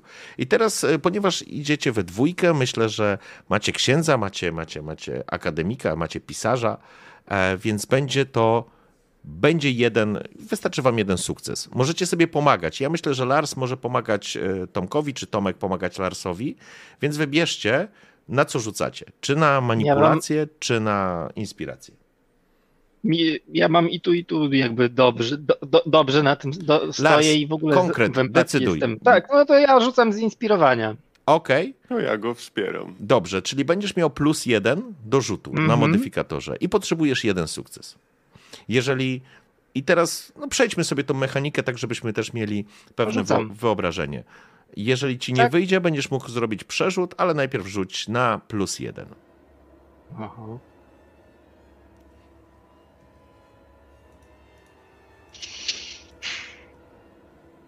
No i nie masz sukcesu żadnego, no, Larsie. Przy tylu, przy e, tylu kościach nie mam ani jednego. I teraz co może, co może, się, co może się wydarzyć? E, możesz zrobić przerzut, to znaczy możesz, e, a ty jako jedyny chyba Larsie nie masz przerzutu, prawda? Nie mam. Nie. No właśnie, także czat cię postawił tutaj pod ten. Ale jakby w ramach mechaniki możesz zaznaczyć sobie mm, na swojej karcie w Stanach e, psychiczny któryś z, któryś ze stanów złość, przerażenie albo rozpacz. E, I rzucisz mhm. jeszcze raz i przerzucasz rzut, czyli robisz dokładnie ten sam rzut, ponieważ nie masz żadnego sukcesu, ale mm, zapłacisz za to stanem. To znaczy, że twoja postać no, nabędzie pewnej, e, pewnej cechy, może być poirytowana tym, że na przykład, tak, jak ja rozumiem, padam, Lukasa padam lubisz, nie? złość, że oczy tutaj po prostu wszystkich się w nas wbijają jak sztylety i taksują nas. E, słyszę jakieś odzywki, strasznie mnie to irytuje, nie? Bo z tego co pamiętam, ty masz dobrą relację z Lukasem, tak? Tak, tak. Dlatego więc też właśnie. Więc może być sytuacja, w której ty słyszysz niepochlebne opinie o Lukasie i to zaczyna cię mhm. irytować. Eee, no dobrze. Co to oznacza, kiedy będziesz miał stan? Jak będziesz miał stan, to też, sorry za wejście w tą mechanikę, ale tak, żebyście, żebyśmy wszyscy byli na tej samej no stronie. W momencie, kiedy będziesz miał stan, to oznacza, że masz minus jeden do wszystkich rzutów. Mhm. Więc i stany się kumulują. Jak będziesz miał kolejny minus dwa, minus trzy, to wtedy będziesz miał minus trzy kości, ale oczywiście w ramach, w ramach yy, psychicznych lub fizycznych stanów, więc fizyczne stany to jest krzepa i koordynacja, natomiast logika i empatia to są psychiczne, więc te minusy po prostu rozchodzą się w poszczególnych kategoriach. No dobra, ale to już kończmy tą e, przydługie, przydługą opowieść. E, no i rzucaj, panie Lars. To co, wbijam już sobie złość teraz? E, złość sobie wbijesz, ale ona nie wpływa ci na rzut, więc powtarzasz dokładnie tą samą pulą kości. Więc okay. najpierw e, powtórz ten wynik, e, rzut. No. No i pięknie. No i pięknie. I teraz e, też, żebyście mieli świadomość, jak sobie otworzycie informacje odnośnie swoich umiejętności, to tam będzie też informacja, co może się wydarzyć w momencie, kiedy macie więcej sukcesów w poszczególnych, e, w poszczególnych umiejętnościach. I mamy inspirację, przejdźmy, to może to trochę rozciągnie, ale. E, ale, to, ale to nam po prostu pomoże. Mm, I, I to wystarczy. Zaznacz sobie po prostu ten poziom e, stresu. Psychiczną złość. Tak, to, tak. Odhaczam. To Tak, już no. zrobione. I, I po prostu widać e, na twarzy Larsa, i to myślę, że wszyscy widzicie, że jest poirytowany jakimiś komentarzami, które gdzieś dochodzą. Może nawet Lukas też je usłyszał, może niekoniecznie, to nie ma znaczenia, ale. Ale Tak, faktycznie... słyszę, że tam krzyczą, że powinien zostać za bramą razem z tym psem E, zapchlonym, pie-? A, tak, tak, tak. E, ale, ale myślę, że w jakiś sposób Lars faktycznie e, zacząłeś dosyć głośno opowiadać o czym. Masz jakiś pomysł na to? Eee, ja myślę, że mówię, że to sp- sprowadzają nas tutaj ważne naukowe e, sprawy i ten oto tutaj młody człowiek e, może nie wygląda, ale, ale e, prze, przeżył i doznał istotnych wy- wy- jakby był świadkiem istotnych wydarzeń, które mogą w ogóle wywrócić do góry nogami świat nauki i jeszcze się zdzi- wszyscy zdziwią, nie? I- I, jakoś tak, tak Słuchaj, tak, masz tak, trzy tak ubieram. sukcesy. Masz trzy sukcesy, więc tak naprawdę obróciłeś całą sytuację, zacząć, prowadząc ten swój wywód, tak, żeby cię ci najbliżej słyszeli, a wiedziałeś, że ta informacja e, po prostu przejdzie, rozejdzie się szybko, z szybkością błyskawicy. I, I dostrzegacie to, że tak naprawdę Lars, ten księżulo, że tak powiem, obrócił całą sprawę z wytykania palcem typa, który powinien w ogóle zostać za bramą razem z tym psem, do tak naprawdę swego rodzaju obiektu badań. Człowieka, albo tu już nawet nikt nie patrzy na niego jak na człowieka, ale jak faktycznie na próbkę, jak na obiekt, który faktycznie, tak powiedział ten ksiądz, ma cały zestaw doświadczeń, które, które mogą być niezwykle istotne, więc zacząłeś, Lukasie, ty również czuć na sobie spojrzenia już nie o tyle wytykające, takie, które pokazują ci twoje miejsce w społeczeństwie, tylko z taką, no, z takim poczuciem zazdrości na zasadzie, co ty tak naprawdę przeżyłeś, nie? Co siedzi w twojej głowie. To aż takie jest chorobliwe, nie? Że oni chętnie by zajrzeli do twojej czaszki na przykład, jak to wygląda, nie? Ale jakby zmienia, zmienia to, zmienia to ich, em, zmienia ich to podejście i ten szmer gdzieś się rozchodzi. Żeby to jakby przeskoczyć, wy już bez problemu wchodzicie do biblioteki. E, no i kochani, co będziecie chcieli zrobić, powiedzcie. No to tak jak sugerował Tomasz, chyba przejrzeć y, ostatnie jakieś tytuły prasowe, taką prasę regionalną, Okej? y, w poszu- poszukiwaniu wzmianek o Gustawie Carlsonie. Czy jest jakaś notatka odnośnie jego śmierci? To jak już mówię, w nekrologu kto opłakuje może, może jakaś jego firma, może jakieś, no, szukamy jakichś powiązań, no, jakichś Mhm. nazwisk, nazw. Okej. Ja też tak sobie pierwszy raz to prowadzę, więc się zastanawiam, czy lepszym tutaj będzie uczoność, czy, czy śledztwo. Ym... Nie, to myślę, że uczoność będzie do sprawdzenia, do pracy nad, yy, nad biblioteką. Bo śledztwo to będzie przeszukanie, tak naprawdę, takie stricte miejsce, e, miejsce zbrodni albo, albo faktycznie oględziny. To będzie śledztwo, a uczoność będzie właśnie takim elementem, e, który będzie Wam pozwalał szukać informacji e, w książkach. I teraz pytanie, kto to będzie robił? Wiem, kto Ja- tego nie będzie robił. Ja nie wiem jak tam Tom, Tomaszu, jak, y, jak u ciebie. Wiesz, że w tej bibliotece jest bardzo dużo książek, które są spisane w języku polskim. A, to zadziwiające. Tak. Na przykład dzieła Mikołaja Kopernika. Ale nie o Ja tak tym. przery, prze, prze, przerywam mu i poganiam ten potok myśli, żeby... Ale do, do rzeczy, do rzeczy, to, Tomasz. Nie, Spokojnie. Ja tak wolno sobie myśląc miele, to no, no tak, potop szwedzki na pewno wywozili też księgozbiory. Okej. 39 z 46 dzieł Mikołaja Kopernika w oryginałach tu jest. Podchodzę do bibliotekarza.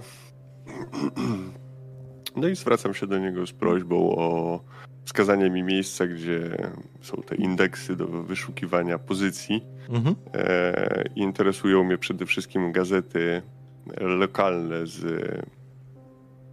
tego rejonu, w którym żył Gustaw. Mm, No bo pewno biblioteka w Uppsali zbiera te wszystkie gazety, skoro one są wydawane. Na pewno no jest to- szywka i na pewno są archiwizowane te numery. Na, z pewnością. Więc prosiłbym o taką informację. No i też się pytam, czy prowadzili jakiś taki indeks archiwalny dotyczący właśnie Gustawa Carlsona jako kupca albo takie dzienniki związane z mm, wydarzeniami przemysłowymi, tak? Mhm. E, bo takie rzeczy kiedyś się przecież pojawiały w gazetach. Okej. Jakby na pewno wam nie ułatwię, to znaczy na pewno nie ma pozycji na temat e, Gustawa Carlsona e, zebranych e, i podpiętej pod to. Natomiast z pewnością pozwolę wam szukać informacji w lokalnych gazetach. W Upsali mamy dwie gazety, mamy Głos Upsali oraz Nową Gazetę Upsalską. I Głos Upsali jest takim dziennikiem, który faktycznie się pojawia i, i może być popołudniówką i może być gazetą poranną, więc może być wydawany dwa razy i z pewnością kojarzycie, że mężczyzna, który robił wam zdjęcia, to był z Głosu Upsali. Więc tych strzywek jest naprawdę sporo, więc to jest tak naprawdę kwestia, w której wy będziecie musieli po prostu to przeszukać i zobaczymy, jak wam to pójdzie. E, bo mieliście dobry pomysł, więc ja zakładam, że, że, że, że możecie zdobyć tą informację, tylko kwestia, ile czasu to będzie. Bo jak rozumiem, Tomasz i Lars będą przeszukiwać, a co będą robić w tym czasie Lukas i Valentina? Mógłby chyba piramidki z książek co najwyżej robić, no ale jak staram się im jakkolwiek pomóc, e, wiadomo, że nie znam się na tym, czytam tak średnio. To Przeglądam, przyglądam się co oni robią i próbuję robić to samo, ale nieporadnie, bardzo Okej. Valentina? To, to, to ja myślę, że, że przede wszystkim właśnie pomagam, że na przykład je, jeżeli znajdziemy już jakąś informację, no to, to ja też się temu przyglądam i zastanawiam się, czy z czymś mi się to kojarzy, co widziałam wcześniej, czy o czym czytałam wcześniej, co już wiem. Okej. Mm. Dobra, to może mam inny pomysł. tak. Czekaj, tylko jeszcze jedno. No. Mam inny pomysł. Skoro mówiłeś wcześniej, tak mi wpadło, że jakieś zainteresowanie mną się pojawiło, to może będę w stanie kogoś z tych zainteresowanych przepytać trochę na ten temat. No, są tutaj długo, a nuż ktoś coś wie. Nawet Okej. do jakiegoś Dobrze. małego tłumku można... Słuchaj, po, poz, pozwo, pozwolę, pozwolę e, ci wcielić się w rolę okazu, e, które, z którym będą chcieli na pewno porozmawiać. E, I zobaczymy, co z tego wyniknie. Ale teraz tak, słuchajcie, żeby to troszeczkę pchnąć, bo, bo, bo weszliśmy bardzo głęboko w elementy, które mają wam pomagać, ale zajęły bardzo dużo czasu, więc Mhm. pytanie, kto będzie na uczoność rzucał? O, kocur przyszedł. Tak. Nawet kocur przyszedł i mówi, weźcie, ruszcie dupę, bo w końcu z tej upsali, bo przecież... No, Nie wyjedziecie. No ja średnio stoję uczonością, myślę, że To chyba ja mogę Tomasz, rzucić na Tomasz pewnie lepiej. Dobrze, i zróbmy w drugą stronę, czyli Tomasz tak naprawdę to przeszukuje i Lars mu Mhm. pomaga, więc e, Tak, będziesz, miał, dokładnie. będziesz miał na plus jeden, panie Tomaszu. Okej, a, w, a w takim sensie, jeżeli ja się tam przyglądam i zastanawiam się, czy z czymś mi się to kojarzy, co już, co już wiem, to co już znam, to, to, to też rzucam, czy nie? To znaczy, ja niespecjalnie mogę powiedzieć, nie, niespecjalnie rozumiem intencję, no bo jakby Mhm. z czym ci się kojarzy? Pytanie, co ma ci się z tobą kojarzyć? Co chcesz Mm, porównać? Na, na, zna, znaczy, jeżeli, jeżeli ktoś coś opisał, co na przykład, nie wiem, widział w, te, w, tam, w tamtych rejonach, co się tam działo, to czy, czy, czy ja skojarzę, e, skąd to się mogło wziąć? Wiesz co? Mm, Tą wiedzą, którą teraz posiadam, czy, czy coś mi to da więcej informacji na temat tego WSM? To znaczy, ty, ale właśnie o to chodzi, że ty nie masz żadnego punktu zaczepienia. Bo wy na, absolutnie nie macie nic, nie? Możecie, możecie tylko wnosić na przykład informacje, możemy przyjąć, że może to być jakaś informacja na temat tego miejsca. I przyjmijmy, że Valentina może poszukać trochę na temat tego miejsca. Czyli No właśnie, czy, czy, wa- Dobra. Mhm. czy Valentina na przykład nie może po, po, pomyśleć, poszukać czegoś w kierunku, nie wiem, czy te ziemie mogły być, mógł być tam jakiś las uznawany, nie wiem, za święty i został przecięty, tak, został przecięty przez y, linię kolejową. Coś w tym kierunku, nie? Jakieś tego typu. Ale to. Wiecie, najbardziej zabawne jest to, że wy chcecie Ale- rozwiązać całą sprawę, Tak, w ogóle nie właśnie mam wyjeżdżając to powiedzieć. z Mam subsali. to powiedzieć, że tego dowiemy się na miejscu To właśnie. To jest super, ale szanuję, szanuję, bo to jest e, takie ciekawe podejście. E, dobrze, e, Heavy prep do, do podróży. e, więc okej. Ja- Walentina, będę będziesz o- szukać o- informacji na temat, e, jak rozumiem, na temat tej miejscowości, tak? Tak, tak, doku- dokładnie tak. Mhm. Okej, czyli wśród jakichś tam mitów, legend i tego, co, Mhm. co, co się... E, Jak, jak najbardziej. Dobrze, e, więc tak, e, Tomasz rzucał i Tomasz ma uczoność. E, Tomaszowi wyszło.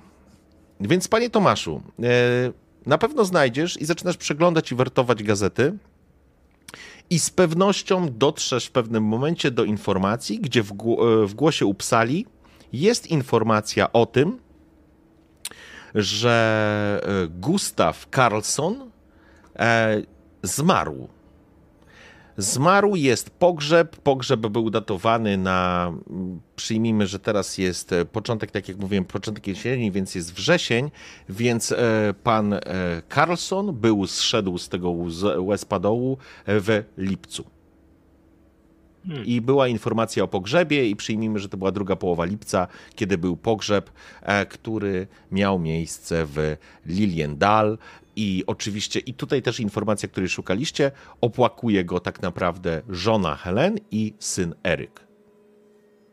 A czy w tej klepsydrze jest opisane, bo oni kiedyś w tych klepsydrach to pisali tam masę rzeczy, że wiesz, tytuły naukowe, wszystko, co tam się dało Mhm. No wciskać. właśnie, tak. I, I czy są informacje odnośnie, że tam, nie wiem, e, nieodżałowany właściciel jakiejś tam, nie wiem, firmy, czegoś, E, cokolwiek? Okej, s- dobre, to jest dobre pytanie. Ja myślę- Filantrop jakiś na I- przykład i- lub i nie. Tak. Z, pewno, z pewnością jest, są informacje, które potwierdzają jego stan e, mm, majętność, ale myślę, że możesz wyciągnąć tą informację i to jest sprytne, więc okej, podoba mi się. Em, więc może nawet e, tak, że mm, już teraz nie będę tego redagował w e, tekst klepsydry, ale tylko przejdę do sedna. Wynika z tej, z tej klepsydry, że to był również inwestor, który do Liliendal wprowadził e, no, albo stworzył nowe miejsca pracy i e, zainwestował w otworzenie największego tartaku w regionie. Super. Mhm. E, czy jest tam nazwa jakoś, bo to im wiesz, nazywali na przykład, nie wiem, e, Gustaw Carlson i synowie, albo coś w tym stylu. Carlson i syn. Mieli- Jakby jest to element, który on wszędzie w tych swoich elementach handlowych e, podawał, co oznacza, że po prostu Eryk jest bezpośrednim dziedzicem albo osobą, która będzie, która miała kontynuować e, biznes po ojcu. Mhm. To w takim razie bym jeszcze chciał sprawdzić jedną rzecz. Jak już mam nazwę tej firmy, to e, idę krok dalej. Tylko powiedz mi jeszcze fabularnie, którą mamy godzinę? Ile jeszcze czasu Prylińskiemu zostało? Słuchajcie, rano, rano spotkaliście, było śniadanie, więc myślę, że gdzieś przed 12 spotkaliście się z, z, z panią. Och, jejku, jak Lineą. ja mam... Lineą. dokładnie, z panią Lineą, więc e, trochę później dyskutowaliście. Przyjmijmy, że jest przed obiadem, więc jest koło, Dobrze. koło drugiej. No może ob... Czyli pora jeszcze, obiadowa. Jeszcze trochę czasu, czasu jest, więc chciałbym sprawdzić informację o tej inwestycji właśnie tym, z tym tartakiem. Mhm. Bo może gdzieś taka informacja o tej inwestycji się większej pojawia. Że Przepraszam, ja tylko powiem, zanim dojdzie do jakiegoś może fopa, Marcin, żebyś wiedział, że w lustrze odbija się twoja małżonka, nie? Żeby, Tak. że, żeby miała świadomość, że my to widzimy, nie? Bo to ważne, wbrew pozorom czasami takie informacje ma są kluczowe, więc ja tylko powiem. E, Okej, e, so, sorry, so, sorry, e, Podurak, powtórz jeszcze raz. E, krok dalej? Idąc już tropą, to, te, tropem tej nazwy, skoro on uczynił dużą inwestycję, chciałbym jeszcze sprawdzić, czy gdzieś we wcześniejszych gazetach się pojawia informacja właśnie o tym tartaku, tej budowie, że nie wiem, on zawiązał relacje z kimś, no bo takie rzeczy handlowe, wiesz, się pojawiały, że on no, Spoko. na przykład zawiązał relacje z jakąś firmą transportową albo jakimiś Bardzo- barkami spławiającymi. Bardzo dobre pytanie. Bardzo i kot przyszedł też Poczekaj, bo już potwierdził. pi- PR-owca już odłożę, bo W porządku. E, Okej, czyli będziesz szukał nadal z Larsem. Myślę, że to jest informacja, którą z Larsem znaleźliście. Zaraz do ciebie, Lukas, przeskoczę. Valentina natomiast szukasz e, części, e, części związanych z, z legendami, z bajendami i tego typu rzeczami. I też będę chciał, żebyś sobie rzuciła na uczoność. ja bym chciał, jak znajdę tą Mhm. informację o tym tartaku. Valentinie przekazać ją, że on był związany z lasem przede wszystkim. Mhm. Okej. Czy też nauczoność bez żadnych dodatkowych, nie? Tak, no pracujesz nad tym sama, więc rzucasz na to, co masz. Okej. No to jeden sukces. Super! Mhm. Bardzo dobrze. Więc e, faktycznie, e, Valentina, zaczynasz e, przerzucać informacje na temat różnego rodzaju legend i bajend w tamtym okresie. Wiesz, ten kot to jest po prostu gwiazdor numer jeden. Poczekajcie, bo normalnie widzę, jak on się tam... No posuń się, słyszysz, nie? Weź podury już stąd idź, bo ja chciałbym usiąść i dobrze wyglądać w kamerze. Ojejku, super. E, dobrze, to e, Valentina, ty znajdujesz również informację, że jakby ta część e, z punktu widzenia geograficznego, miasteczko jest położone w dosyć malowniczej, ale również e, dzikiej części e, Szwecji. Nie ma tam, m, nie jest to, ono nigdy nie było uprzemysłowione. Jest to miasteczko, w którym e, z, z tych informacji wynika, że tak naprawdę ludzie żyjący w Liliendal zajmowali się tak naprawdę mm, polowaniem i, i, i życiem z tego, co przyniesie im potężny las, który był e, wokół tego miasteczka i to był sosnowy, duży las. E, oczywiście cała masa jest wzmianek o różnego rodzaju wydarzeniach, które miały miejsce, które były związane z tym lasem. Gdzieś tam jest na pewno, jest również rzeka, która płynie niedaleko tego miasteczka, ale nie ma jakiegoś takiego kluczowego wydarzenia, że na przykład w Liliendal żył ogr, albo troll, albo ktoś taki, nie? Więc e, z tego raczej jesteś przekonana, jakby buduje ci się taki obraz, te, wizerunek tego, tego miasteczka, że to miasteczko jest a, raczej zabitą dechami dziurą, Mhm. które żyło, które żyło sobie przez ileś tam dziesiątków czy setek lat, funkcjonowało i ludzie raczej zdecydowanie byli bliżej natury, bliżej tego, co tam się dzieje i życia w zgodzie Okej. z naturą, jak większość tak naprawdę mieszkańców Skandynawii.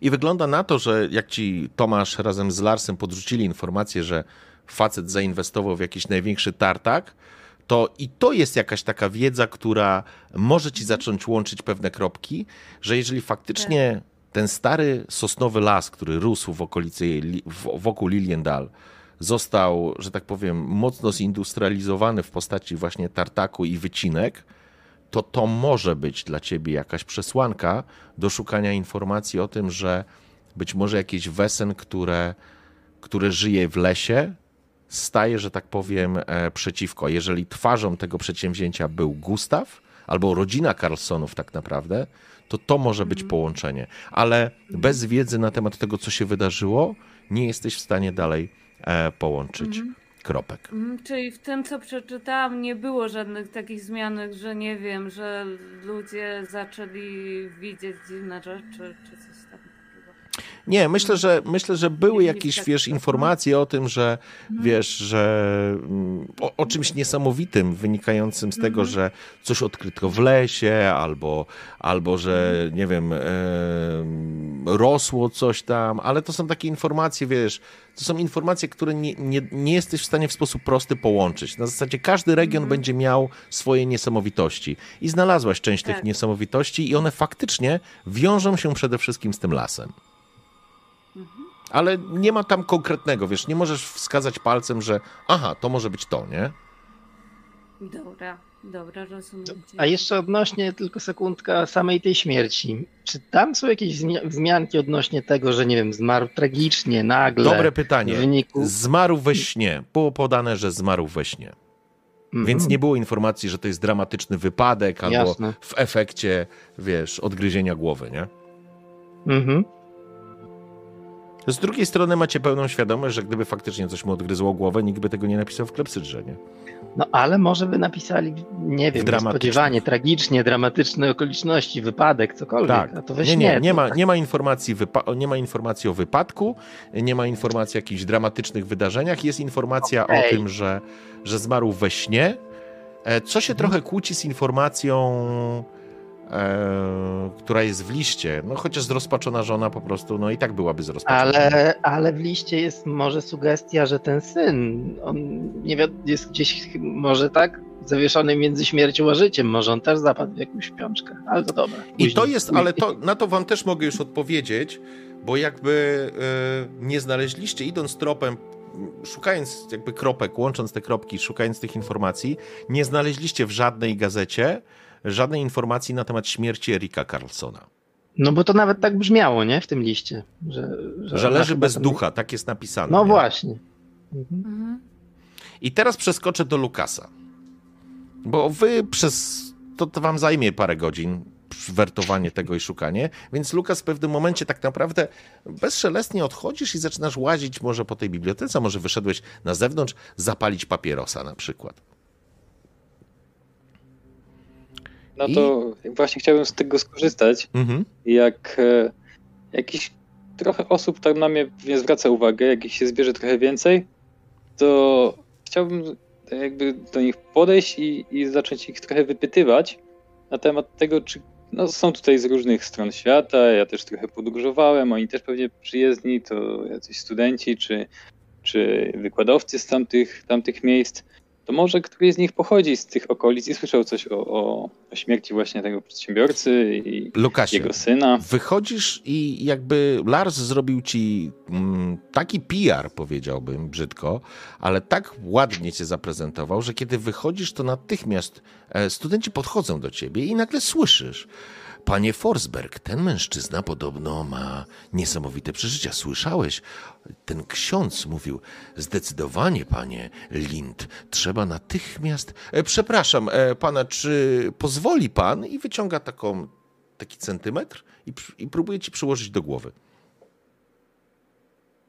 Mm, Tylko tak przekrzywiam głowę na razie. Patrzę, Przepraszamy pana, jeżeli pan by tylko pozwolił. Chciałbym tylko zmierzyć obwód pańskiej czaszki. Y, Lex mi kazał być grzeczny, to, jakby schylam się trochę, bo jestem wysoki, E, W, wzruszam ramionami. w porządku, jesteś wysoki, więc oni mierzą ten obwód czaszki. Nie mam zielonego pojęcia, jaki jest standardowy obwód czaszki, ale twój na pewno nie jest standardowy. I nagle słyszysz, panie Lind, tu jest zdecydowana różnica. Ten ksiądz musiał mieć rację. Ile ma pan lat, przepraszam? I nagle, wiesz co? Zanim ty w ogóle zaczniesz o cokolwiek pytać, Lukas, oni zaczynają cię zasypywać pytaniami o wszystko. I autentycznie po chwili, ja myślę, że po chwili dla ciebie, Lukas, e, jakby ta, ta scena jest humorystyczna i komediowa, bo oni z takim pewnym szaleństwem już widzą w tobie e, faktycznie jutrzenkę zmian i odkrycie roku, ale, ale ty łapiesz w pewnym momencie, Carlson, że w tym wszystkim ty nie jesteś dla nich człowiekiem. Jesteś obiektem. Jesteś obiektem badań. To jest najlepsze określenie. Oni już w, w ciągu kolejnych kilku minut wysnuli z 15 teorii na temat tego, co się może dziać i dlaczego twoja czaszka jednak jest...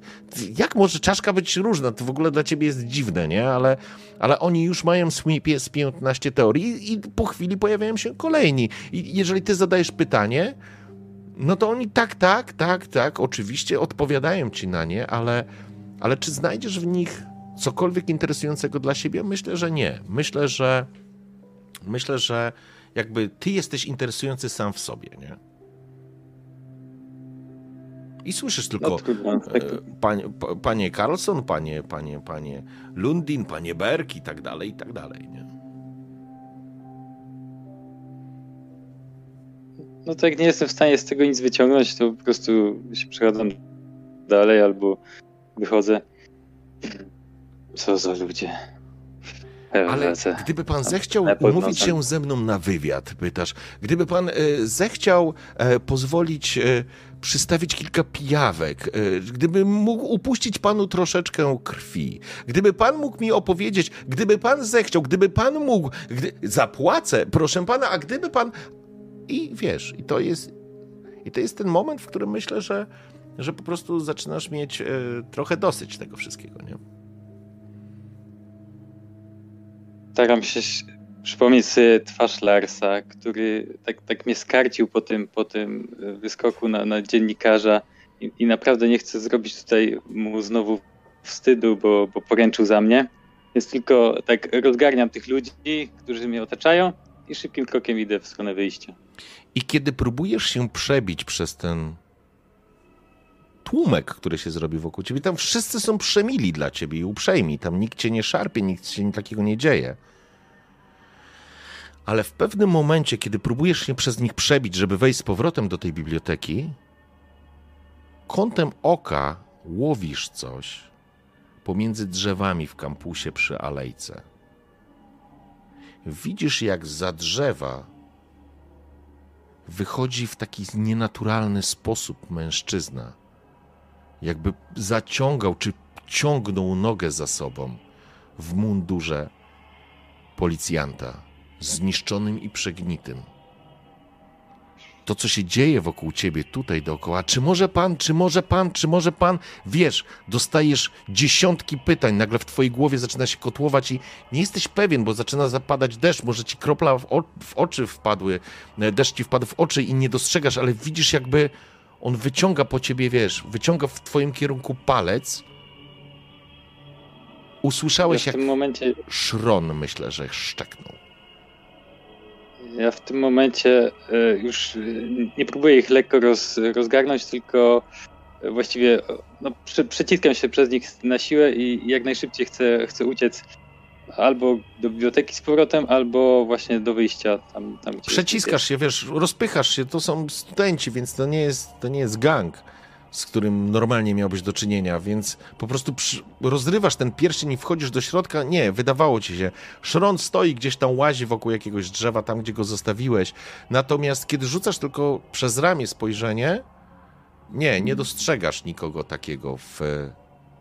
Musiało ci się przewidzieć.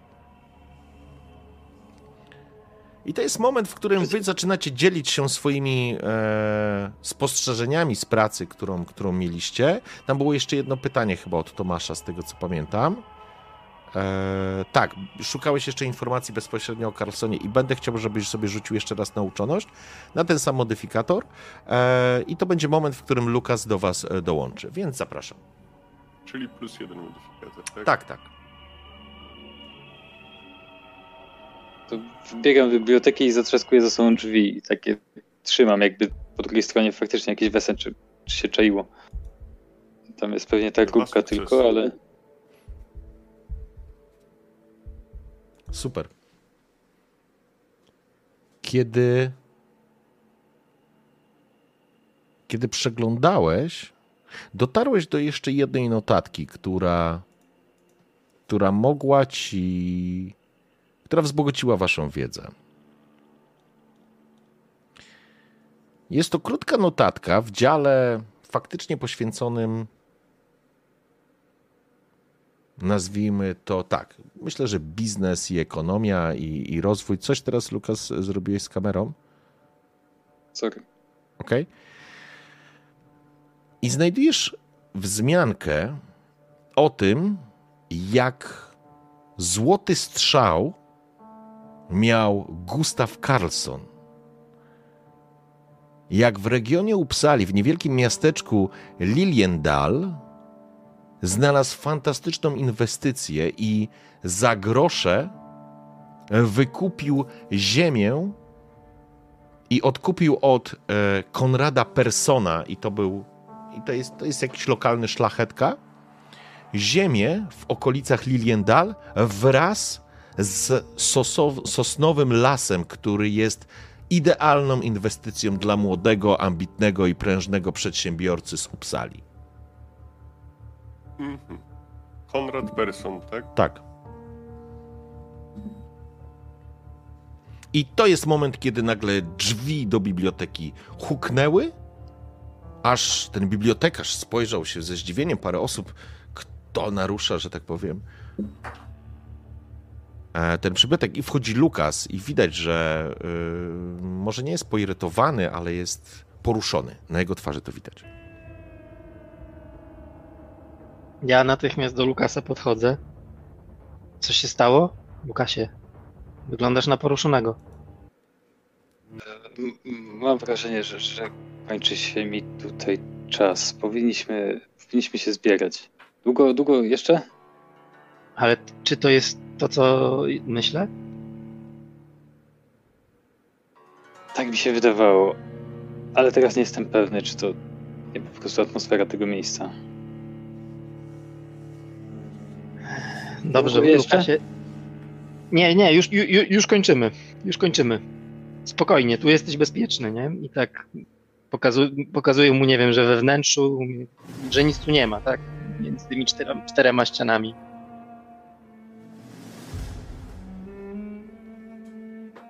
Wydaje mi się, że dalsze poszukiwania są już raczej bezcelowe. I myślę, że powinniśmy wrócić do zamku, zjeść coś i przygotować się na jutrzejszą podróż. Mhm. Po drodze myślę, że powinniśmy jeszcze podjechać w jedno miejsce. Co masz na myśli? E, Myślę, że powinniśmy mm, kupić odpowiednie ubrania. Co jest z naszymi ubraniami nie tak? Nic. Ale myślę, że eleganckie ubranie też ci się przyda. Mm. Mm. Ja myślę, ja myślę, że tak domyślam się od, od domyślam się o co chodzi Tomaszowi, że, że w sensie, że jak my będziemy jechać jakąś lepszą klasą pociągu i zobaczą e, ludzi w łachmanach, no to stwierdzą, że no kto, kto ich tu wpuścił w ogóle. Mhm. Jak tak można? Pamiętajcie, wizerunek to podstawa. Zgadzam się z Tak, tobą, Tomaszu. No i w- w duchu sobie myślę, że mam szczęście, że ja zawsze, zawsze chodzę ubrany tak samo. Służbowo. E, Lukas, ja będę miał jedną rzecz, trochę mm, na chwilę się e, cofniemy, bo chciałbym, żebyś jeszcze sobie rzucił na strach. Wybierasz albo empatię, albo logikę i tak naprawdę który, który z tych wskaźników masz wyższych, to powinieneś sobie wziąć i będziesz rzucał tyloma kośćmi. Co to empatia? Po prostu w empatię? Tak, Czy- kliknij w empatię. Ok, czyli nie udało ci się to, ale możesz, e, możesz forsować, jeżeli chcesz. Czyli tak czy siak e, obniżysz sobie poziom, z, e, to w sumie właściwie bez sensu. Zaznacz sobie jeden poziom e, psychicznego stresu i tyle. E, Przerażenie, złość. Dowolny, któryś z nich, tylko nie wykliczenie. Jeszcze masz darmowy przerzut. Tak? Darmowy nie. A, masz darmowy przerzut. Mo, możesz, ale czatu. tak, tak, to, to możesz rzucić Ale- jeszcze raz po prostu, nie? Ale to już. Ja tylko Eee, przypominam. chyba- Może się przydać jeszcze później. Mhm.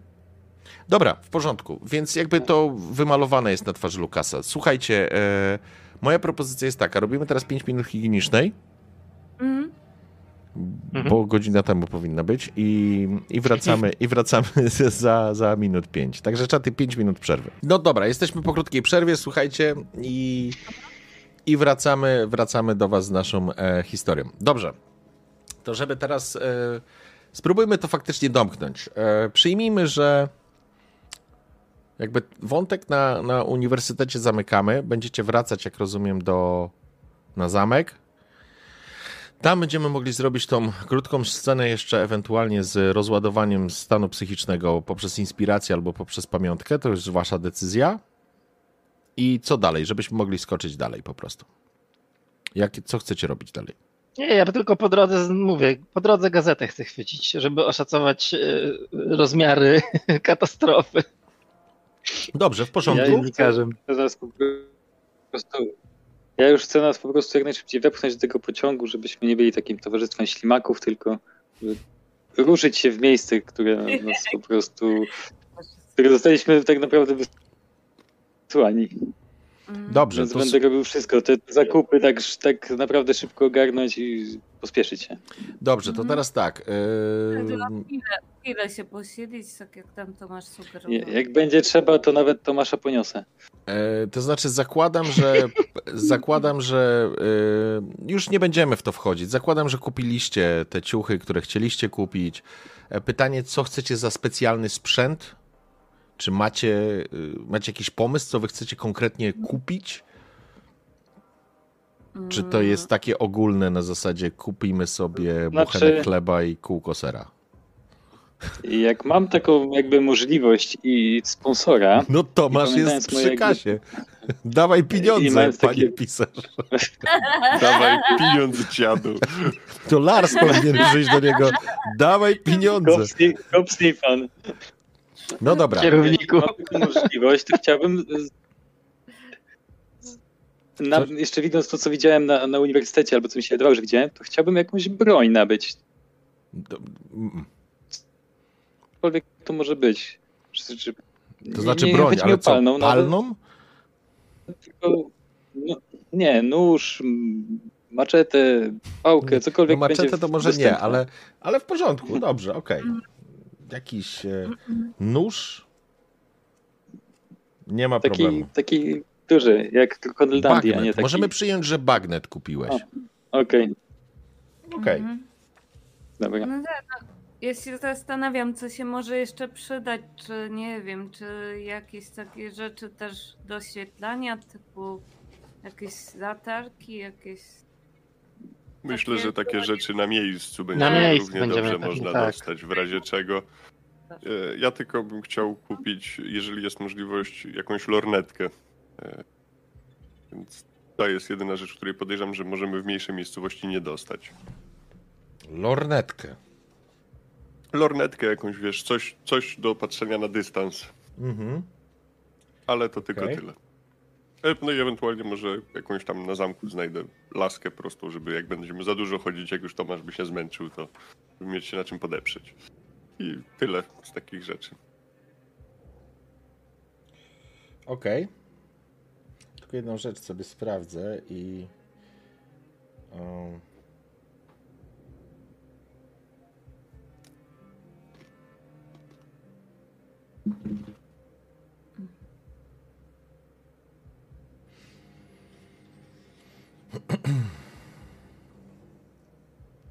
Okej, dobra, w porządku, tutaj nie będziemy, nie będziemy e, wchodzić. Dobrze, to e, Lukas, kupiłeś bagnet, E, Tomasz, kupiłeś jakąś lornetkę albo jakąś.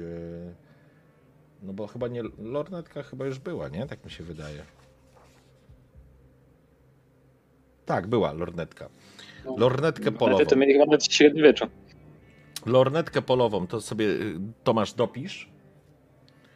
Ona ci daje plus dwa modyfikator. Jeżeli będziesz używał e, czujności na odległość, czyli krótko mówiąc, będziesz obserwował, to będziesz miał plus dwa do, mm, do tego. E, Będziesz miał bagnet, wpisz sobie bagnet, Lukas, to masz obrażenia, tam tylko wpisz po prostu dwa i modyfikator jest Mhm. plus jeden. Premia Okej. w sensie. Tak. Dobra. W porządku. I teraz, y, czyli kupiliście sobie te ciuchy, kupiliście, załatwiliście te bilety, zrobiliście jeszcze jakieś zakupy i wracając do, wracając do zamku, ksiądz y, ogarnąłeś gazetę. Mhm. W porządku. I popołudniowe wydanie faktycznie głosu Upsali. I oczywiście, że jest wzmianka. Może jeszcze nie na pierwszej stronie, ale już w lokalnych wydarzeniach głos Upsali pisze mniej więcej tak. Nowi mieszkańcy zamczyska Gyllenkreuz. Kim są, że boją się prasy? Poszczuty psem i poczęstowany złym słowem od człowieka, który bardziej wygląda na pospolitego złodziejaszka niż arystokratę. I w tym tonie jest napisany cały artykuł. No, umówmy się, to nie jest jedynka, to nie jest główne, główny, główny przekaz, ale, ale jak doskonale wiecie, plotkarskie kolumny e, czytają się najlepiej i najszybciej, więc do północy większość mieszkańców Upsali, tych czytatych oczywiście i mających dostęp do gazety, będzie wiedziało, że na zamku jest już, że są nowi mieszkańcy. I co więcej, niekoniecznie są sympatyczni. I oczywiście jest fotografia, nie? Fotografia, no pamiętajmy, to nie jest, to nie jest HD, mm. padał deszcz i w ogóle, więc, mm. więc mm. raczej nie jest jakoś specjalnie to szczegółowo dobrze widoczne. Może poza Lukasem, który jest trochę na pierwszym planie, nie? Mówię, moi drodzy, no sugeruję, żebyśmy jednak jutro, skoro świt, opuścili mury zamku, bo obawiam się, że przed bramą możemy spotkać mnóstwo ciekawskich ludzi i to nie tylko dziennikarzy. Mhm. Dobra. E, myślę, że na odwrót. A ja, ja chciałam jeszcze jedno, tak, tak, tak, tak, tak mechanicznie z kolei bardziej, bo no. mm, pod względem tych przedmiotów, które ja mam, bo ja mam jako wiedźma kryształową kulę, czy ona no, typowo, że tak powiem, działa jak się spodziewam, czyli że też może mi dać dodatkowe informacje na temat tego, co się tam działo, czy stanie. Czy Wiesz co, ty z magicznych, z, z magicznych mm. przedmiotów, z tego co pamiętam, to masz tylko ten e, sproszkowany róg. E, tak. Mm. róg. Ja, ja, zaraz zobaczę. Co, mhm. Ja zaraz zerknę i zaraz ci dam e, znać. E, czy to jest traktowane? Chyba nie, ale nie jestem pewien. Zaraz ci powiem. Mhm. E, dobra, ale to jest jakby element, ja go zaraz znajdę, to ci wtedy powiem. E, I teraz, e, czy możemy założyć, że wróciliście do tego, mm, do tego zamku, czy coś jeszcze chcecie zrobić? Wracamy. Wróciliśmy. Dobrze, to y, panowie, ja mam taką i pani oczywiście, bo jakby dla Valentiny to jest y, wszystko jedno, ale, ale jeżeli chcecie mhm. sobie zbić ten poziom, e, ten stan psychiczny, to to jest idealny moment na odegranie krótkiej sceny i przechodzimy dalej. No jeżeli mogę, to ja bym to zrobił przy pomocy pamiątki, A, bo okay. ja, po, ja po prostu chcę się pomodlić i też do tej modlitwy oczywiście zachęcam i zapraszam e, moich towarzyszy i też y, patrzę na wiedźmę w tym momencie bardzo znacząco.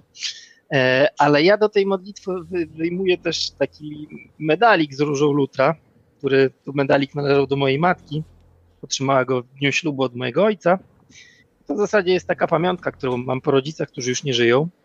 No i modląc się, ściskam ten medalik w dłoni. No i liczę na to, że on mnie właśnie do, do, do, do spo, mój spokój ducha dzięki temu mm, odzyskam. Oj, I... mam ochotę ci pogrzebać w głowie, ale to jest tak, że to jest twoje bezpieczeństwo, więc e, korzystasz e, z tego medalika i, i w porządku. Więc opisz, e, co się dzieje tak naprawdę z Larsem i jak on uspokaja się pod wpływem no tych wspomnień.